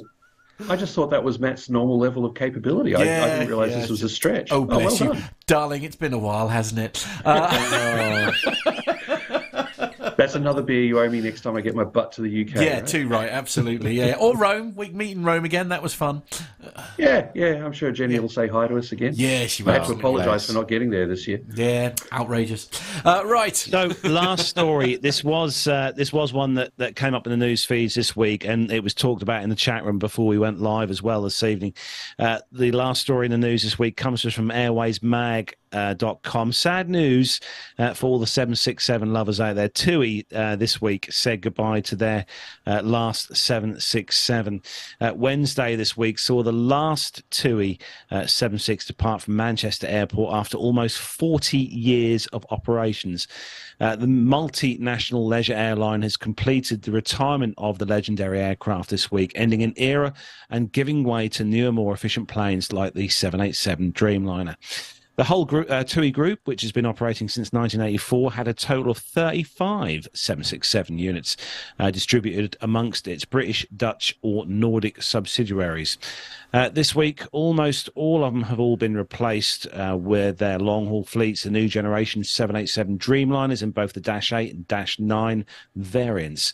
The last airframe uh, Golf Oscar Bravo Yankee Foxtrot performed its last commercial leg from Heraklion Airport in Greece to Manchester on Tuesday. The flight operated as BY2243 and landed 15 minutes past midnight back it in the UK. The 767 had been a staple in TUI's fleet for almost 40 years. The airframe was delivered uh, to the predecessor brand Britannia Airways, and I know because I flew on one of them when I was a lot younger. Uh, it was delivered to them back in 1984. Uh, this unit, Golf Bravo Kilo Victor Zulu, was one, uh, still one of the shorter Dash 200 variants, of which the airline ended up flying 13 total of those jets. From then on, BY 767s uh, lived a crazy operation full of quick transfers between subsidiaries as demand for trends for leisure travel among different countries varied over the years.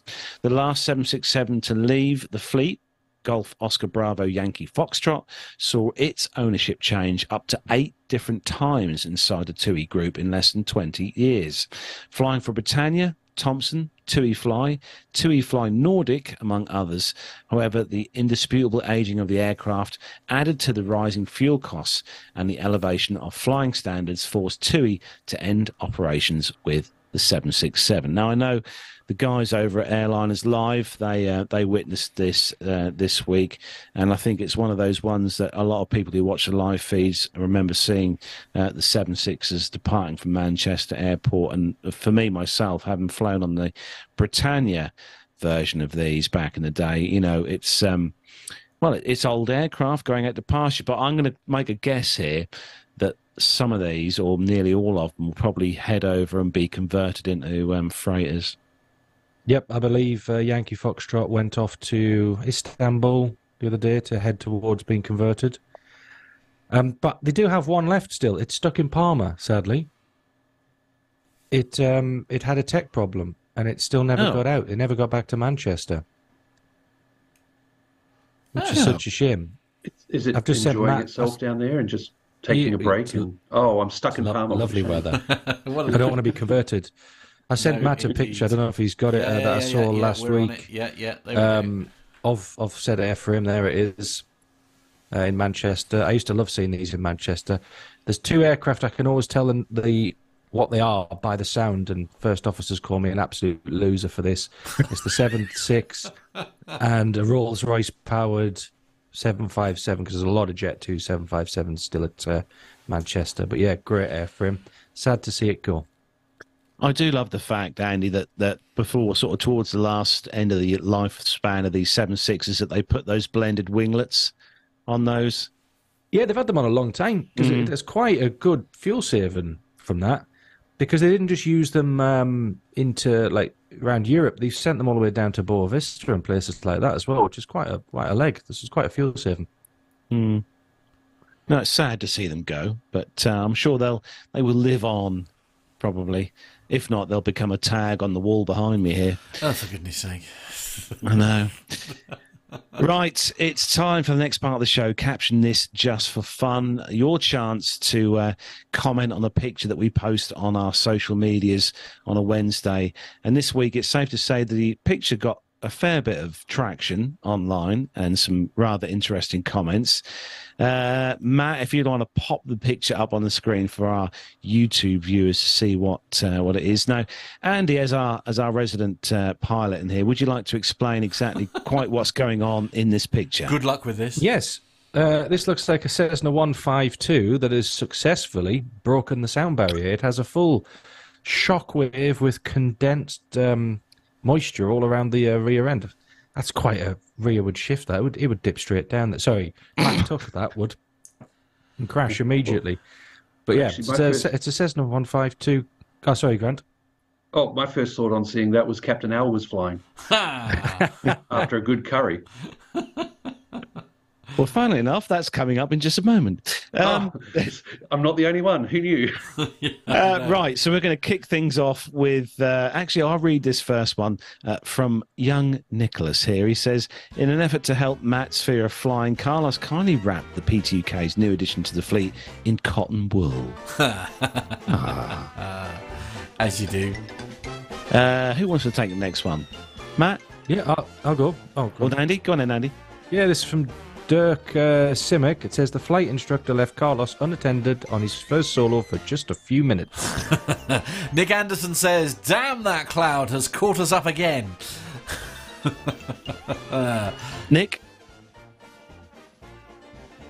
Okay, he's talking with his mic off. It's- That's, you're, uh, you're on mute. yeah. You're on mute, Nick. there we go. Had to happen eventually, didn't it? Yeah. Um, so yeah, we've got one from John Luke who says Cessna have introduced a limited edition Dog Lovers 172. Uh, the cone of shame doubles as an ADSB aerial. That'd be do. some transmitting there. Indeed. Uh, Matthew Frame says, We got some bad gas. Hold on. Andy?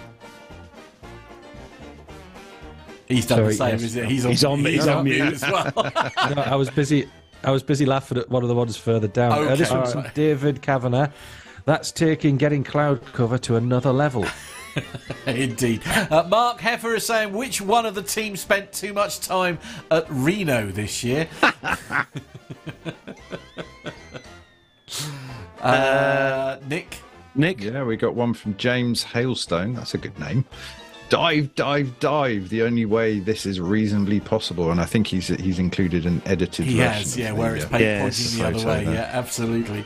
Uh. Um, Tom Hathaway says, uh, as a as record North Atlantic jet stream speeds are recorded, one New York private jet pilot or private uh, private pilot regrets going out for a Sunday flight. Quite. Uh, Han's been in touch saying introducing FA 172, breaking the 164 knot speed barrier. And I jumped in in front of Andy. I do apologise, Andy. Andy, you take the next one. I was looking. F- I was looking forward to reading that one. That was one that Wait. made me chuckle. oh, was it? Uh, this one's this one's from Jake Castle. New GA chemtrail button malfunctions. ah, I do like that one as well. As a member of, te- of uh, Team Chemtrail, hashtag spray and pray, I, uh, I appreciate that one. That's good. Uh, Nick, do you want to get the next one? Yeah, we got one from Richard King. Uh, despite applying full power, the Cessna 152 could not outrun a cloud. fair, fair. that one wins it. I think. So true.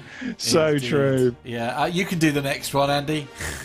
That's from Chris Eichel. Captain Al farted again. There you go, you see.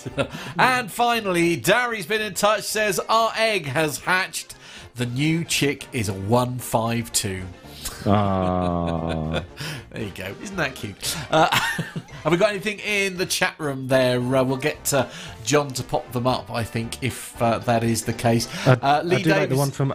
Oh, go on. Uh, sorry, I do like the one from Alex Robinson. Must stay VFR, must stay VFR. Damn this cloud. Absolutely. Uh, let's go back to Lee Davies' one, if we may. Uh, it says, uh, I'm not cleaning that toilet.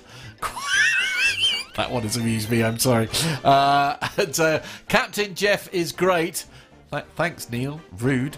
Uh, Cessna were hoping for great success with the new 152 Dash dash 2. two. Oh my word. Uh, Micah, our main man, Uncle Micah, uh, says that isn't this from one of those time travel Star Trek episodes? Very good. I like that one. Yes, indeed. Uh, Richard Adams is saying Cessna's new hydrogen power plant needs some fine tuning. Uh, oh, and some guy called Grant McHerron, never heard of him. Uh, Cloud Strike from behind. Uh, Dirk, uh, one of, uh, Dirk comes up with an interesting here. He says de- depicting a Cessna 152 flight in a mainstream media article. oh, very good, Dirk. like it. Uh. Oh, there we Well, go. it- that's, that's it's safe to, safe to say that that, that that caused some traction this week. There'll be another one next week in uh, our social media. So keep your eyes. Uh, if you follow us on Facebook, uh, we'll put another one up next week on the Oh. show. So read that. Uh, Cessna 1522. Come on. Oh, wearing a tutu. Yes, I get. I see. There That's you go. very good. Very good. So, and uh, look out for that uh, next week, so you can leave your witty comments on. Now, don't forget we've got the competition coming up very soon. Uh, but first, it's time for Matt to hit that button that Armando loves Matt to hit every week. It's the military. What's up, Bogies 13550, Angel 16, heading 340. Okay. Undersea Boogie.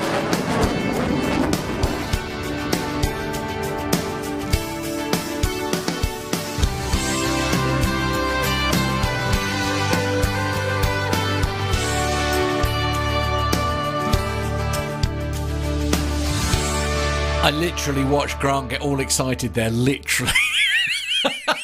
I know. Special one this is. First one this week. Flightglobal.com is the uh, the the provider. And uh, special story. This has been chosen especially for our very own Matt Smith on the show this week. And uh, 2XL uh, Boscombe uh, starts Boscombe down flight test with a 757 ahead of Excalibur oh, I'm updates. already bored. I know. 2XL Aviation's Excalibur flight test aircraft has performed its first sorties from Boscombe Down in Wiltshire ahead of its modification in support of the tradi- uh, tr- tri-national uh, global You're right combat there, air program. I know, I need another beer. Uh, an ex-Titan Airways 757-200 is now uh, now registered as Golf Foxtrot Tango Alpha India. The aircraft arrived at the Kinetic Run site after being painted in Norwich in Norfolk. Yay!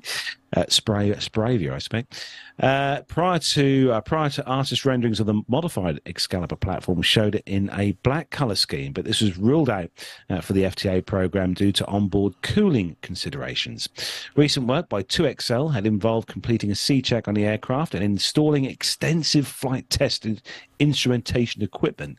Uh, this included adding some 280 fuselage mounted sensors, 280, blimey, uh, to precisely measure pressure and flexing movement, and clear air sensor probe mounted on its uh, top of the tail. Efficiency boosting winglets previously installed for airline use were removed as they were not required for GCAP rating tests. Uh, Alpha India carries flight test instrumentation, including a clean air probe at the top of its tail. And they said we'll be flying the aircraft until Christmas at Boscombe Down. Uh, 2XL director Chris Norton told Flight Global at the DSEI show in London. Uh, two flights have been performed by the 12th of September. He says that future work will include uh, landings made at progressively increasing impact strength to model the future effect of carrying nose mounted flight ra- a fighter radar. Uh, the roughly three month flight campaign will enable 2XL to complete a so called uh, finite element model of the unmodified airframe to serve as a baseline ahead of future testing. 2XL acquired two 757s from Titan, with the other having been torn down uh, to understand its construction in depth and to precisely weigh its structures. Uh, tags on my wall behind me, I expect. Uh, real data was acquired, uh, Norton said, because you can't use a model to make a model. If we derive the data ourselves, it is best for the regulator, and the Civil Aviation Authority will approve the modified Excalibur platform for use in support of airborne testing from 2026. Equipment to be installed on the Twinjet will include integrated sensors, non kinetic effects, and integrated communication systems, and technology being purs- uh, pursued by a team of Leonardo UK and Leonardo Electronics Italy and ELT and Mitsubishi Electric, along with a prototype active electronically scanned array radar. Norton says a core preliminary design review has been completed for the planned extensive modifications which will be made to the 757 airframe by 2XL. He said, We're trying to give the MOD a choice of freedom and modification, he said, with the airframe to feature the biggest possible apertures and lumps to accommodate sensors. Now, it's safe to say, with all those sensors and bits and pieces sticking out of the aircraft, you know, it's um, surprising they took the winglets off because with all that stuff on, it's going to be burning a hell of a lot more fuel than what it would have done in its uh, commercial airliner days. But I'm, I'm upset with this story. They've taken one of the beau- most beautiful aircraft ever made. They've painted one grey, they've chopped one up, and now they're going to put lumps and bumps all over it. They chopped two up. They chopped two. Oh, I didn't two. read that. Nick, you've made it worse now. They Yeah, I chopped know. two up. Sorry, I was annoyed about that as well. Yeah, but uh, it's it's fun. There was one down here at Avalon earlier this year at the air show, and they were doing all sorts of onboard demos of systems and everything, and it had this big sort of stub wing thing hang off just behind the cockpit, and uh, which made me say, "See what happens when you're exposed to all that Wi-Fi stuff? You get cancerous growths hanging off your aircraft."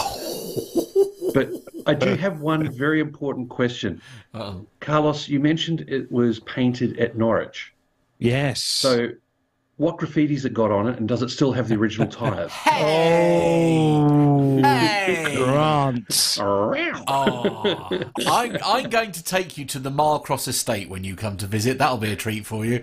Uh, I'm I'm I'm, I'm going to go online and get a a, a, a pallet load of Fosters sent to his oh, I say. Oh, yeah, yeah, that's good. We could use it to water the garden. Um, Might help something grow. Yeah, yeah. Uh, it's Foster's. It's Australian for sheep dip. Look, oh, my, oh my god, very nervous there for a brief.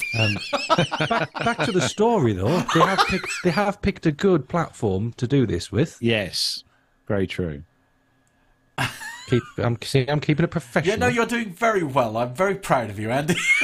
And Andy's Andy's this week's Nev. yeah, oh right. He's keeping keeping things professional. Keep, keep, yeah, keeping us all in check, making sure that it's a, it's a worrying state of affairs when Andy is the sensible one. It's, It's it's a worrying state of affairs when Andy's only had one pint well, during the whole true. show. Yes, I know, but you know, work beckons and all that. You know. No, that's, that's the second. Oh, oh is that- oh, right. Okay. He's one and a half in. Yeah. yeah. I don't work weekends anymore, Matt. It's Oh, fine. get you. That's oh, marvelous, isn't Oh it? Love God. it. Love it.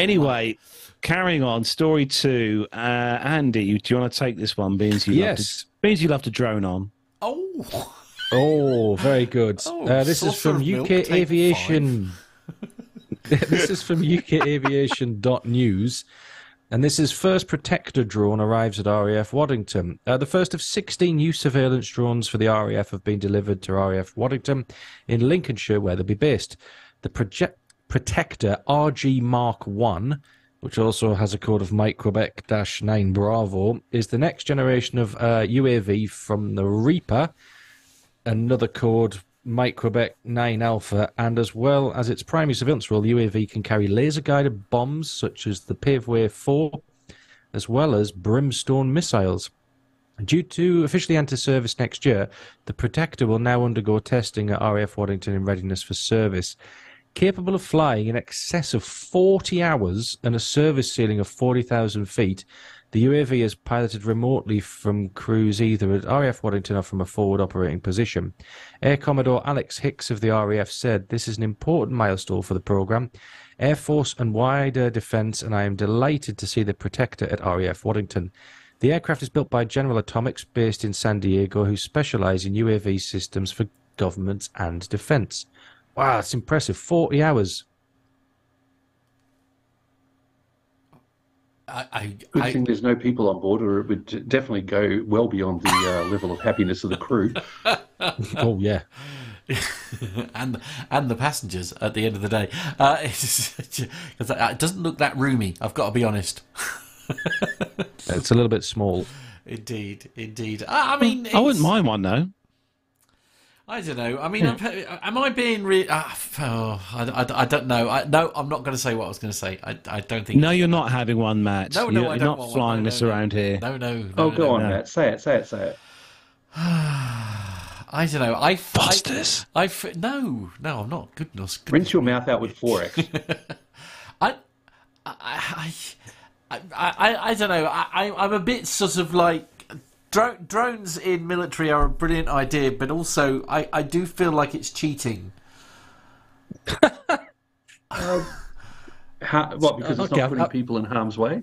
Well, Yeah, I've never thought of it like that. You know, No, oh, I know. So I- we're not going to send somebody off to die. Damn it, that's cheating. no. I, Oh, no, but I know, but but the solution is to not need them. Do you know what I mean? It, it, it's like that. Well, that is good. Yeah. that that's that's the the thing. It's just like I I don't know. Yeah, it's just I in hear you, in mate. an ideal Uh, world, I If hear I we you. find- wouldn't need any def- yeah. yeah, we're just wouldn't need any defence forces. no Correct. no In an ideal world. Yeah. However, we're human. yeah And if you look at some very common things across the entire history of recorded history of mankind, the, the underlying commonality is that we're going to find some reason to go and beat the snot out of the people next door for some reason. right yeah. Whether next door is the next house, the other side of the world, whatever, it- it's going to come up. And unfortunately, you do need a stick. And a thing about these kind of unmanned aerial vehicles or unmanned under surface or on surface or all the other unmanned things that we're playing with is that I don't know if you've noticed, but most uh, militaries around the world are finding it very hard to get the people. Um, I suspect even China's going to start having problems populating its defense force because their population trends are dipping down. Um, it's it's going to happen. So a drone, you can put it up there and it can orbit for 40 hours with its eyes on the world, well beyond the, you know, as I was saying, well beyond the level of happiness of any crew. And so it gives you a persistent view, which is why Australia wants to get Tritons, which is the big Marinized Global Hawk thing. That's just it's just going to sit up there looking around, and then the manned crews will do other things. Uh, so it gives you that stare. And something that many defence groups like to say is you can't shoot what you can't see. And Yeah. so a, a long orbiting drone sitting up there can give you the GPS coordinates of the bad guys, um, all that kind of stuff. So yeah, and, and it it's reduces the number of people being put in harm's way, especially when you don't have enough people to even put all your platforms out there anyhow. Uh, so it we're not going to get rid of them. They're here to stay, and they're going to get more and more autonomous, um, whether we like it or not. So the big thing we've got to try and do is a put curbs and balances on them for the uh, people who follow that stuff, and b find out ways to get rid of them and mitigate them for the people who don't follow the the rules. yeah And yeah, it's just it's where it's going, guys. Sorry. Happy If- if you- Happy Friday, right? if you can find a way, Matt, of changing the human genome to get rid of the survival instinct of greed, yes then we might be getting somewhere. yeah But that's fair. that's never going to happen. yeah no And I- that's too much for Friday night. Move on. yeah indeed yeah no that's Right. yeah, Sorry. yeah, yeah, yeah. Anyway, whilst whilst we all grab a beer each and a pint of scotch, let's move on to the last story of the military news this week. And uh, who should we get to take? The, obviously, Grant can't because he has, can't see the show notes, and Matt's go- busy downing a bottle of something interesting there. Uh, Nick, would you like the last one there, the uh, Sure. MC30 story? Yeah, I've not read this one, so let's see how we get on. Um, so, a NASA C 130 Hercules successfully made its first flight to Antarctica on Sunday, delivering the Galactic Extragalactic ULDB Spectroscopic Terahertz Observatory, bless you. Which is known as Gusto or Gusto. uh, for short, um, to the McMurdo station, according to the space agency. Gusto is set to launch aboard a long duration balloon campaign in December to map a portion of the Milky Way uh, and near large mega um, Magellanic cloud, large Magellanic cloud. There we go. We got there in the end. Sorry about that, Magellanic. folks. Um, the NASA Wallops Flight Facility, based in Wallops Island, Virginia, spent nearly a year coordinating the 26,400 nautical mile round trip that required an extra pilot and flight engineer to manage 90 hours across numerous time zones. From international clearances with agencies, cargo configurations with NASA's Balloon Program Office, logistical support with the National Science Foundation at McMurdo, to a specialized training on non traditional navigation systems in Antarctica, the Wallops Aircraft Office developed an extensive plan to safely deliver the intricate science payload, NASA said. The journey began on October the 17th at Fort Cavazos, Texas, while the Gusto Observatory and members of its instrument team were loaded into the heavy air heavy lift cargo aircraft. Additional stops to service the aircraft and for crew rest included Travis Air Force Base, California, Hickam Air Force Base, Hawaii, Pago Pago, American Samoa, and Christchurch, New Zealand, before finally reaching McMurdo, Antarctica, a mere 800 miles from the South Pole, NASA said. Said John Bakura, a Wallops research pilot on the Gusto mission. We work very hard to make sure that we execute the mission at a high standard of technical competence and professionalism to maintain NASA's international reputation. NASA's Wallops Flight Facility Aircraft Office personnel pose after the C 130 aircraft delivered the agency's uh, Gusto payload to McMurdo Station. I don't know if Matt's got the, the picture there, No. but uh, how cool does that C 130 look?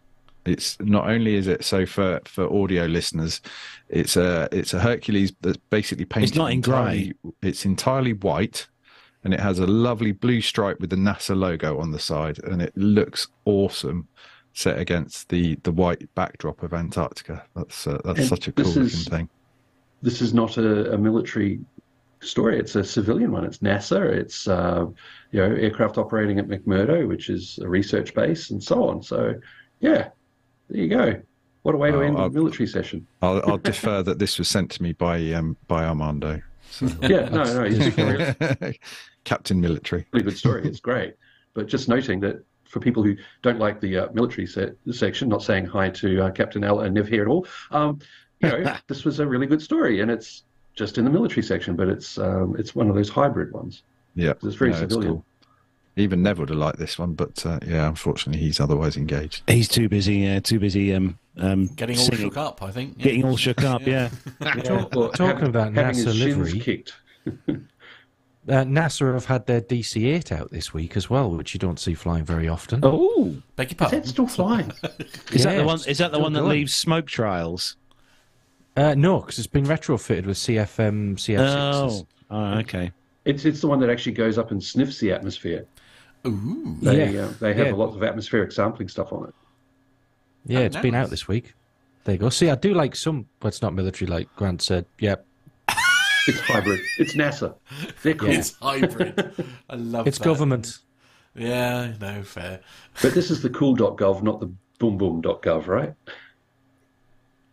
Um, I'm scared. This is it's the things that you learn about the universe from, as Oh, opposed I to you know disassembling people Right, uh, rapidly right, and okay.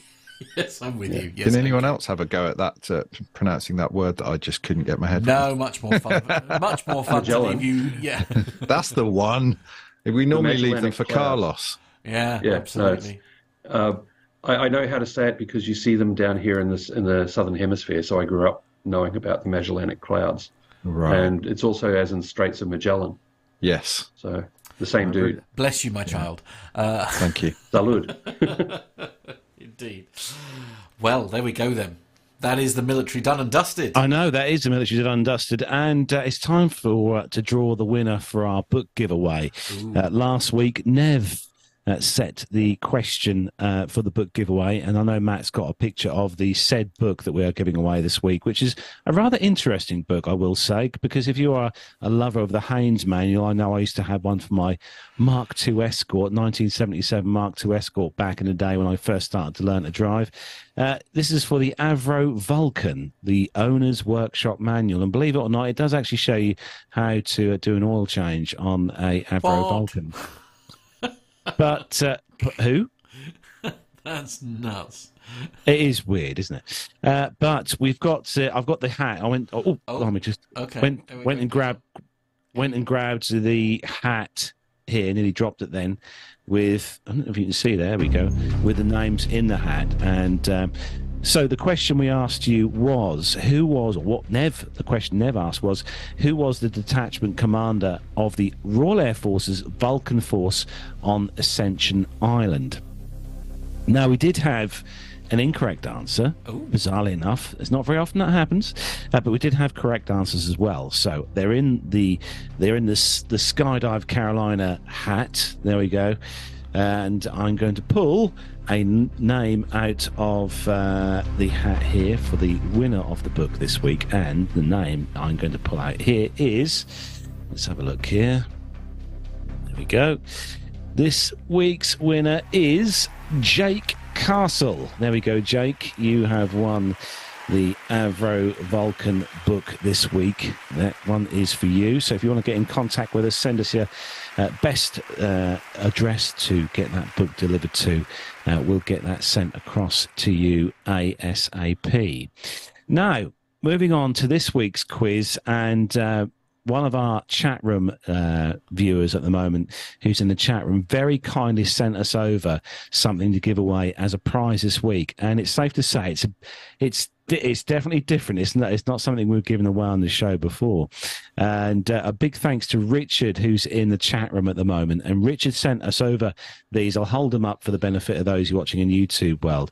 Uh, but this is a set of safety cards uh, from Astraeus uh, Airways uh, with the 757 200. We've got the uh, 737 300 and 737 700.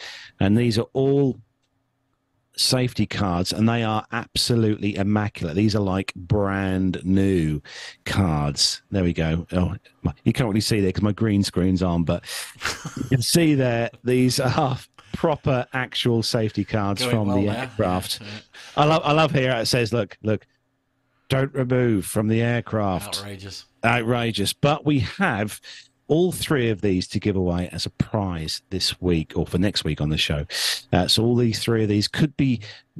Uh, um, uh, gracing your your shelf at home, and I, I must admit, when Richard said about having these as a, as a, a gift for myself, I thought, well, the wife might say something about that. So we decided. Richard very kindly Wait, wait, said, wait, wait, wait, wait, wait, wait. You think she's going to have something to say about you having three pieces of folded cardboard versus yet another engine part attached to your frickin' wall? I know, I know. He Well says said. it with an, Carlos, with an arbit- you, you, you could have just said they were given to me, but I decided to give them away. And I thought, oh, he's so benevolent. Isn't that oh, because the real him? Yeah, reason yeah, you're giving them away It's 'cause- is because the wife will go mad. Yeah, she will. Absolutely. Lovely. You could Well, always laminate them and make them into plate, you know, dinner mats.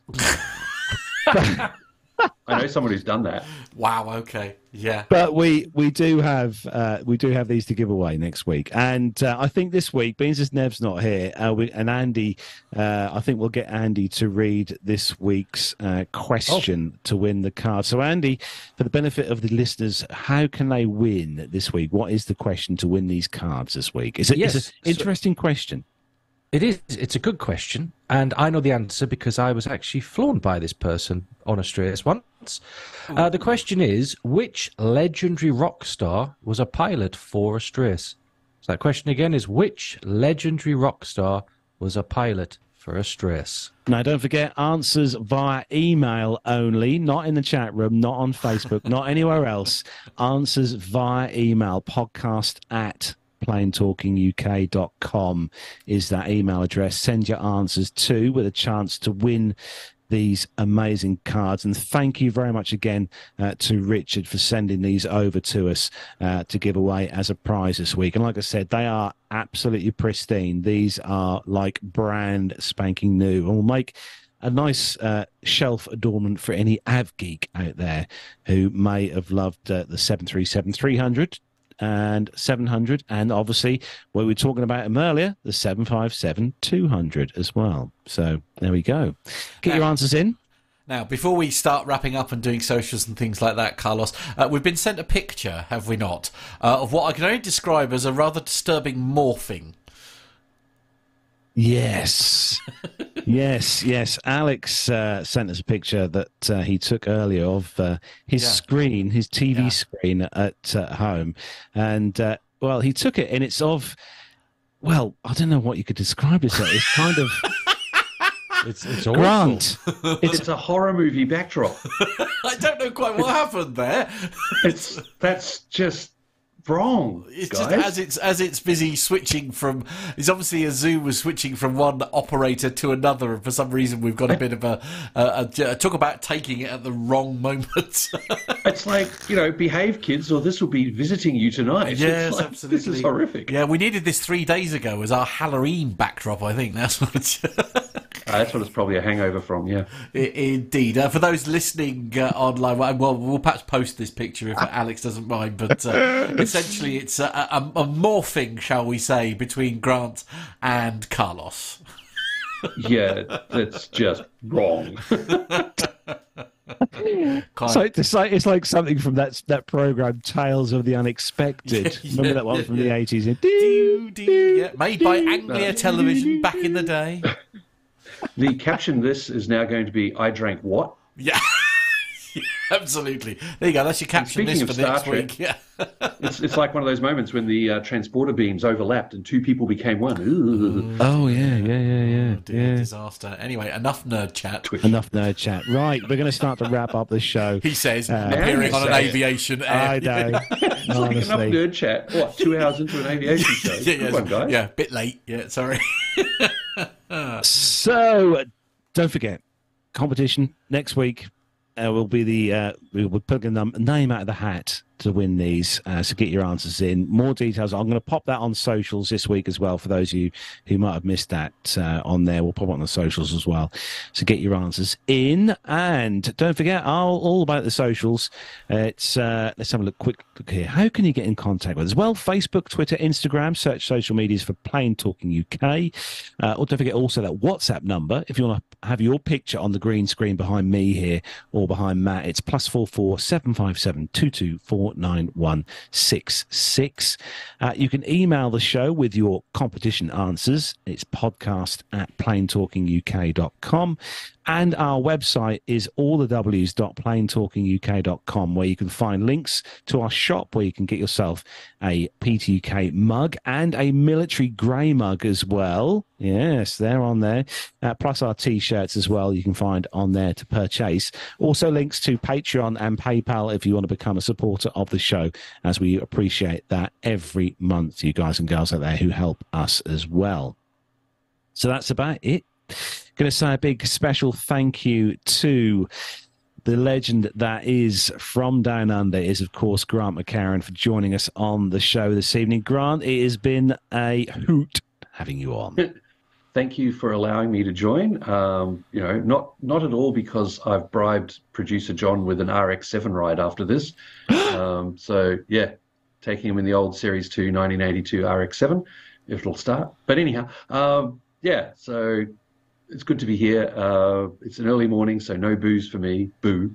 Uh, but yeah, thanks for letting me on. It's been a lot of fun and great to catch up with you folks again. And where can people find out more about the great little uh, project that you and Steve have got going?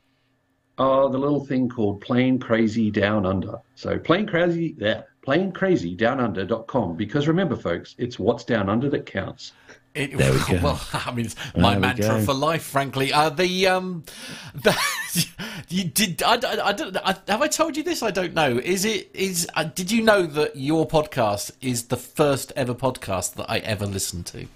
Ladies and gentlemen, I apologize now to the people of the world. I am so sorry that we helped start this. Yeah, no, no, I'm no, no, no, no. Yours was. I, I was like, I don't know what a podcast is. I think I should find one, and yours is the first one that I found. and he went, I'm never listening to a podcast Yep, again. Absolutely, yeah, yeah, yeah, yeah, and that's the only one I've downloaded to this day. Uh, All they talk about is beer, Vegemite, balloons. Yeah. Oh, Vegemite! I love Vegemite. Anyway, before Our I work here is done, folks. I can Yeah. relax now. We have, hey, hey, you guys have Bovril, all right? There's people over in the UK who love Bovril. It's a the same big- It's basically Australia. gravy. It's You're big- just it's- drinking a cup of gravy. That's far better than yeast. The only Well, thing quite, yeast no. should be in is bread and beer. That's it. No, but that's just it. You you put it on your bread to recover from drinking too much bread, beer. It's great. Oh my word. Anyway, also we're going to say a big special thank you as well again to the awesome Andy who's joined us tonight. And uh, Andy, we're going to have to get you your own uh, hot seat soon for all these. That's, uh, that's two weeks in a row now. I know. Yeah. Yeah, we definitely owe him a mug or something. We I we owe him yeah. something, don't we? Yeah, yeah. So thanks, Andy. It's been lovely to have you on as always, and especially with your input as well. It's been great on the show. So Oh, thank you very fun. much. Going to say a big thanks as well to Nick as well. He's uh, been uh, busy this week putting chucking stuff together for the show notes. So thanks, Nick, with all those stories and also the ones with the difficult names to pronounce because we do love those sorts of stories. So thank you, Nick. Yeah, I normally give those to you, Carlos. But it's been a bit Oh, rushed I this week. I've, had I to, know. I've had, actually had to be doing my day job. I've been a bit busy. Awful, So, uh, awful. yeah. Oh, And we're sad gonna isn't so. And we're also going to say a big thanks as well to producer John as well, who I know is not too far away from Grant. So thanks, John. I know you can you can hear me in his earpiece. Bless him. He's wait. There he is. Thank you, John. And also An arm. forgetting, He lives. not forgetting, not forgetting as well. Uh, Matt as well over in the PTK Master Hang on, Suite you're not allowed to finish just yet. For some reason, I've been given, I've been told I've got to look up something. Hang on. just- Oh, wait, wait. Anyway, thanks to Matt as well for pushing all the right buttons in there. Now, don't forget, we'll be back next Friday uh, with the next live show at seven o'clock here on YouTube. And uh, hopefully, fingers crossed, Nev will have some stories to regale us with of his travels uh, over to uh, the Canary Islands. So, all being well. Matt's just having a moment. He's had far too much uh, water this evening. Oh, I am looking no. forward to hearing from Nev about his travels on B cheap beer on Eurofly. Well, no, he's fly. He flew with Euroflyer, which is the cheap arm now of BA. So I'll be interested to Okay. see what he Yeah. what he has Oh, to say. they have a, a- an arm of cheapness as opposed to the whole damned airline. Okay, cool. Oh, Nev's Well, listening. Nev, with Nev what? is listening, you know. He is in the. Yeah, I was just waiting to hear just how his uh, lovely Mrs. Nev reacts when he starts choking over that. he's he's listening. He'll be Chocolate's like, colada. Can we can, can we wrap up now, please? Right. that is where we are going to bring uh, episode 478 to a close of the show. Thanks to all the chat room. You lot have been blooming lovely tonight in the chat room. So hope you all had a good time tonight. Don't forget to join us next week on the show to bring you more fun entertainment of the aviation persuasion. So from me, Carlos here in the home studio, from Matt in the About 10 PTK seconds. Master Suite studio, from Andy, from Grant, from Nick, and from John as well. Have a great weekend. We'll see you all next week and say goodbye, everyone. Bye bye, everyone. Bye, everyone. Bye, everyone.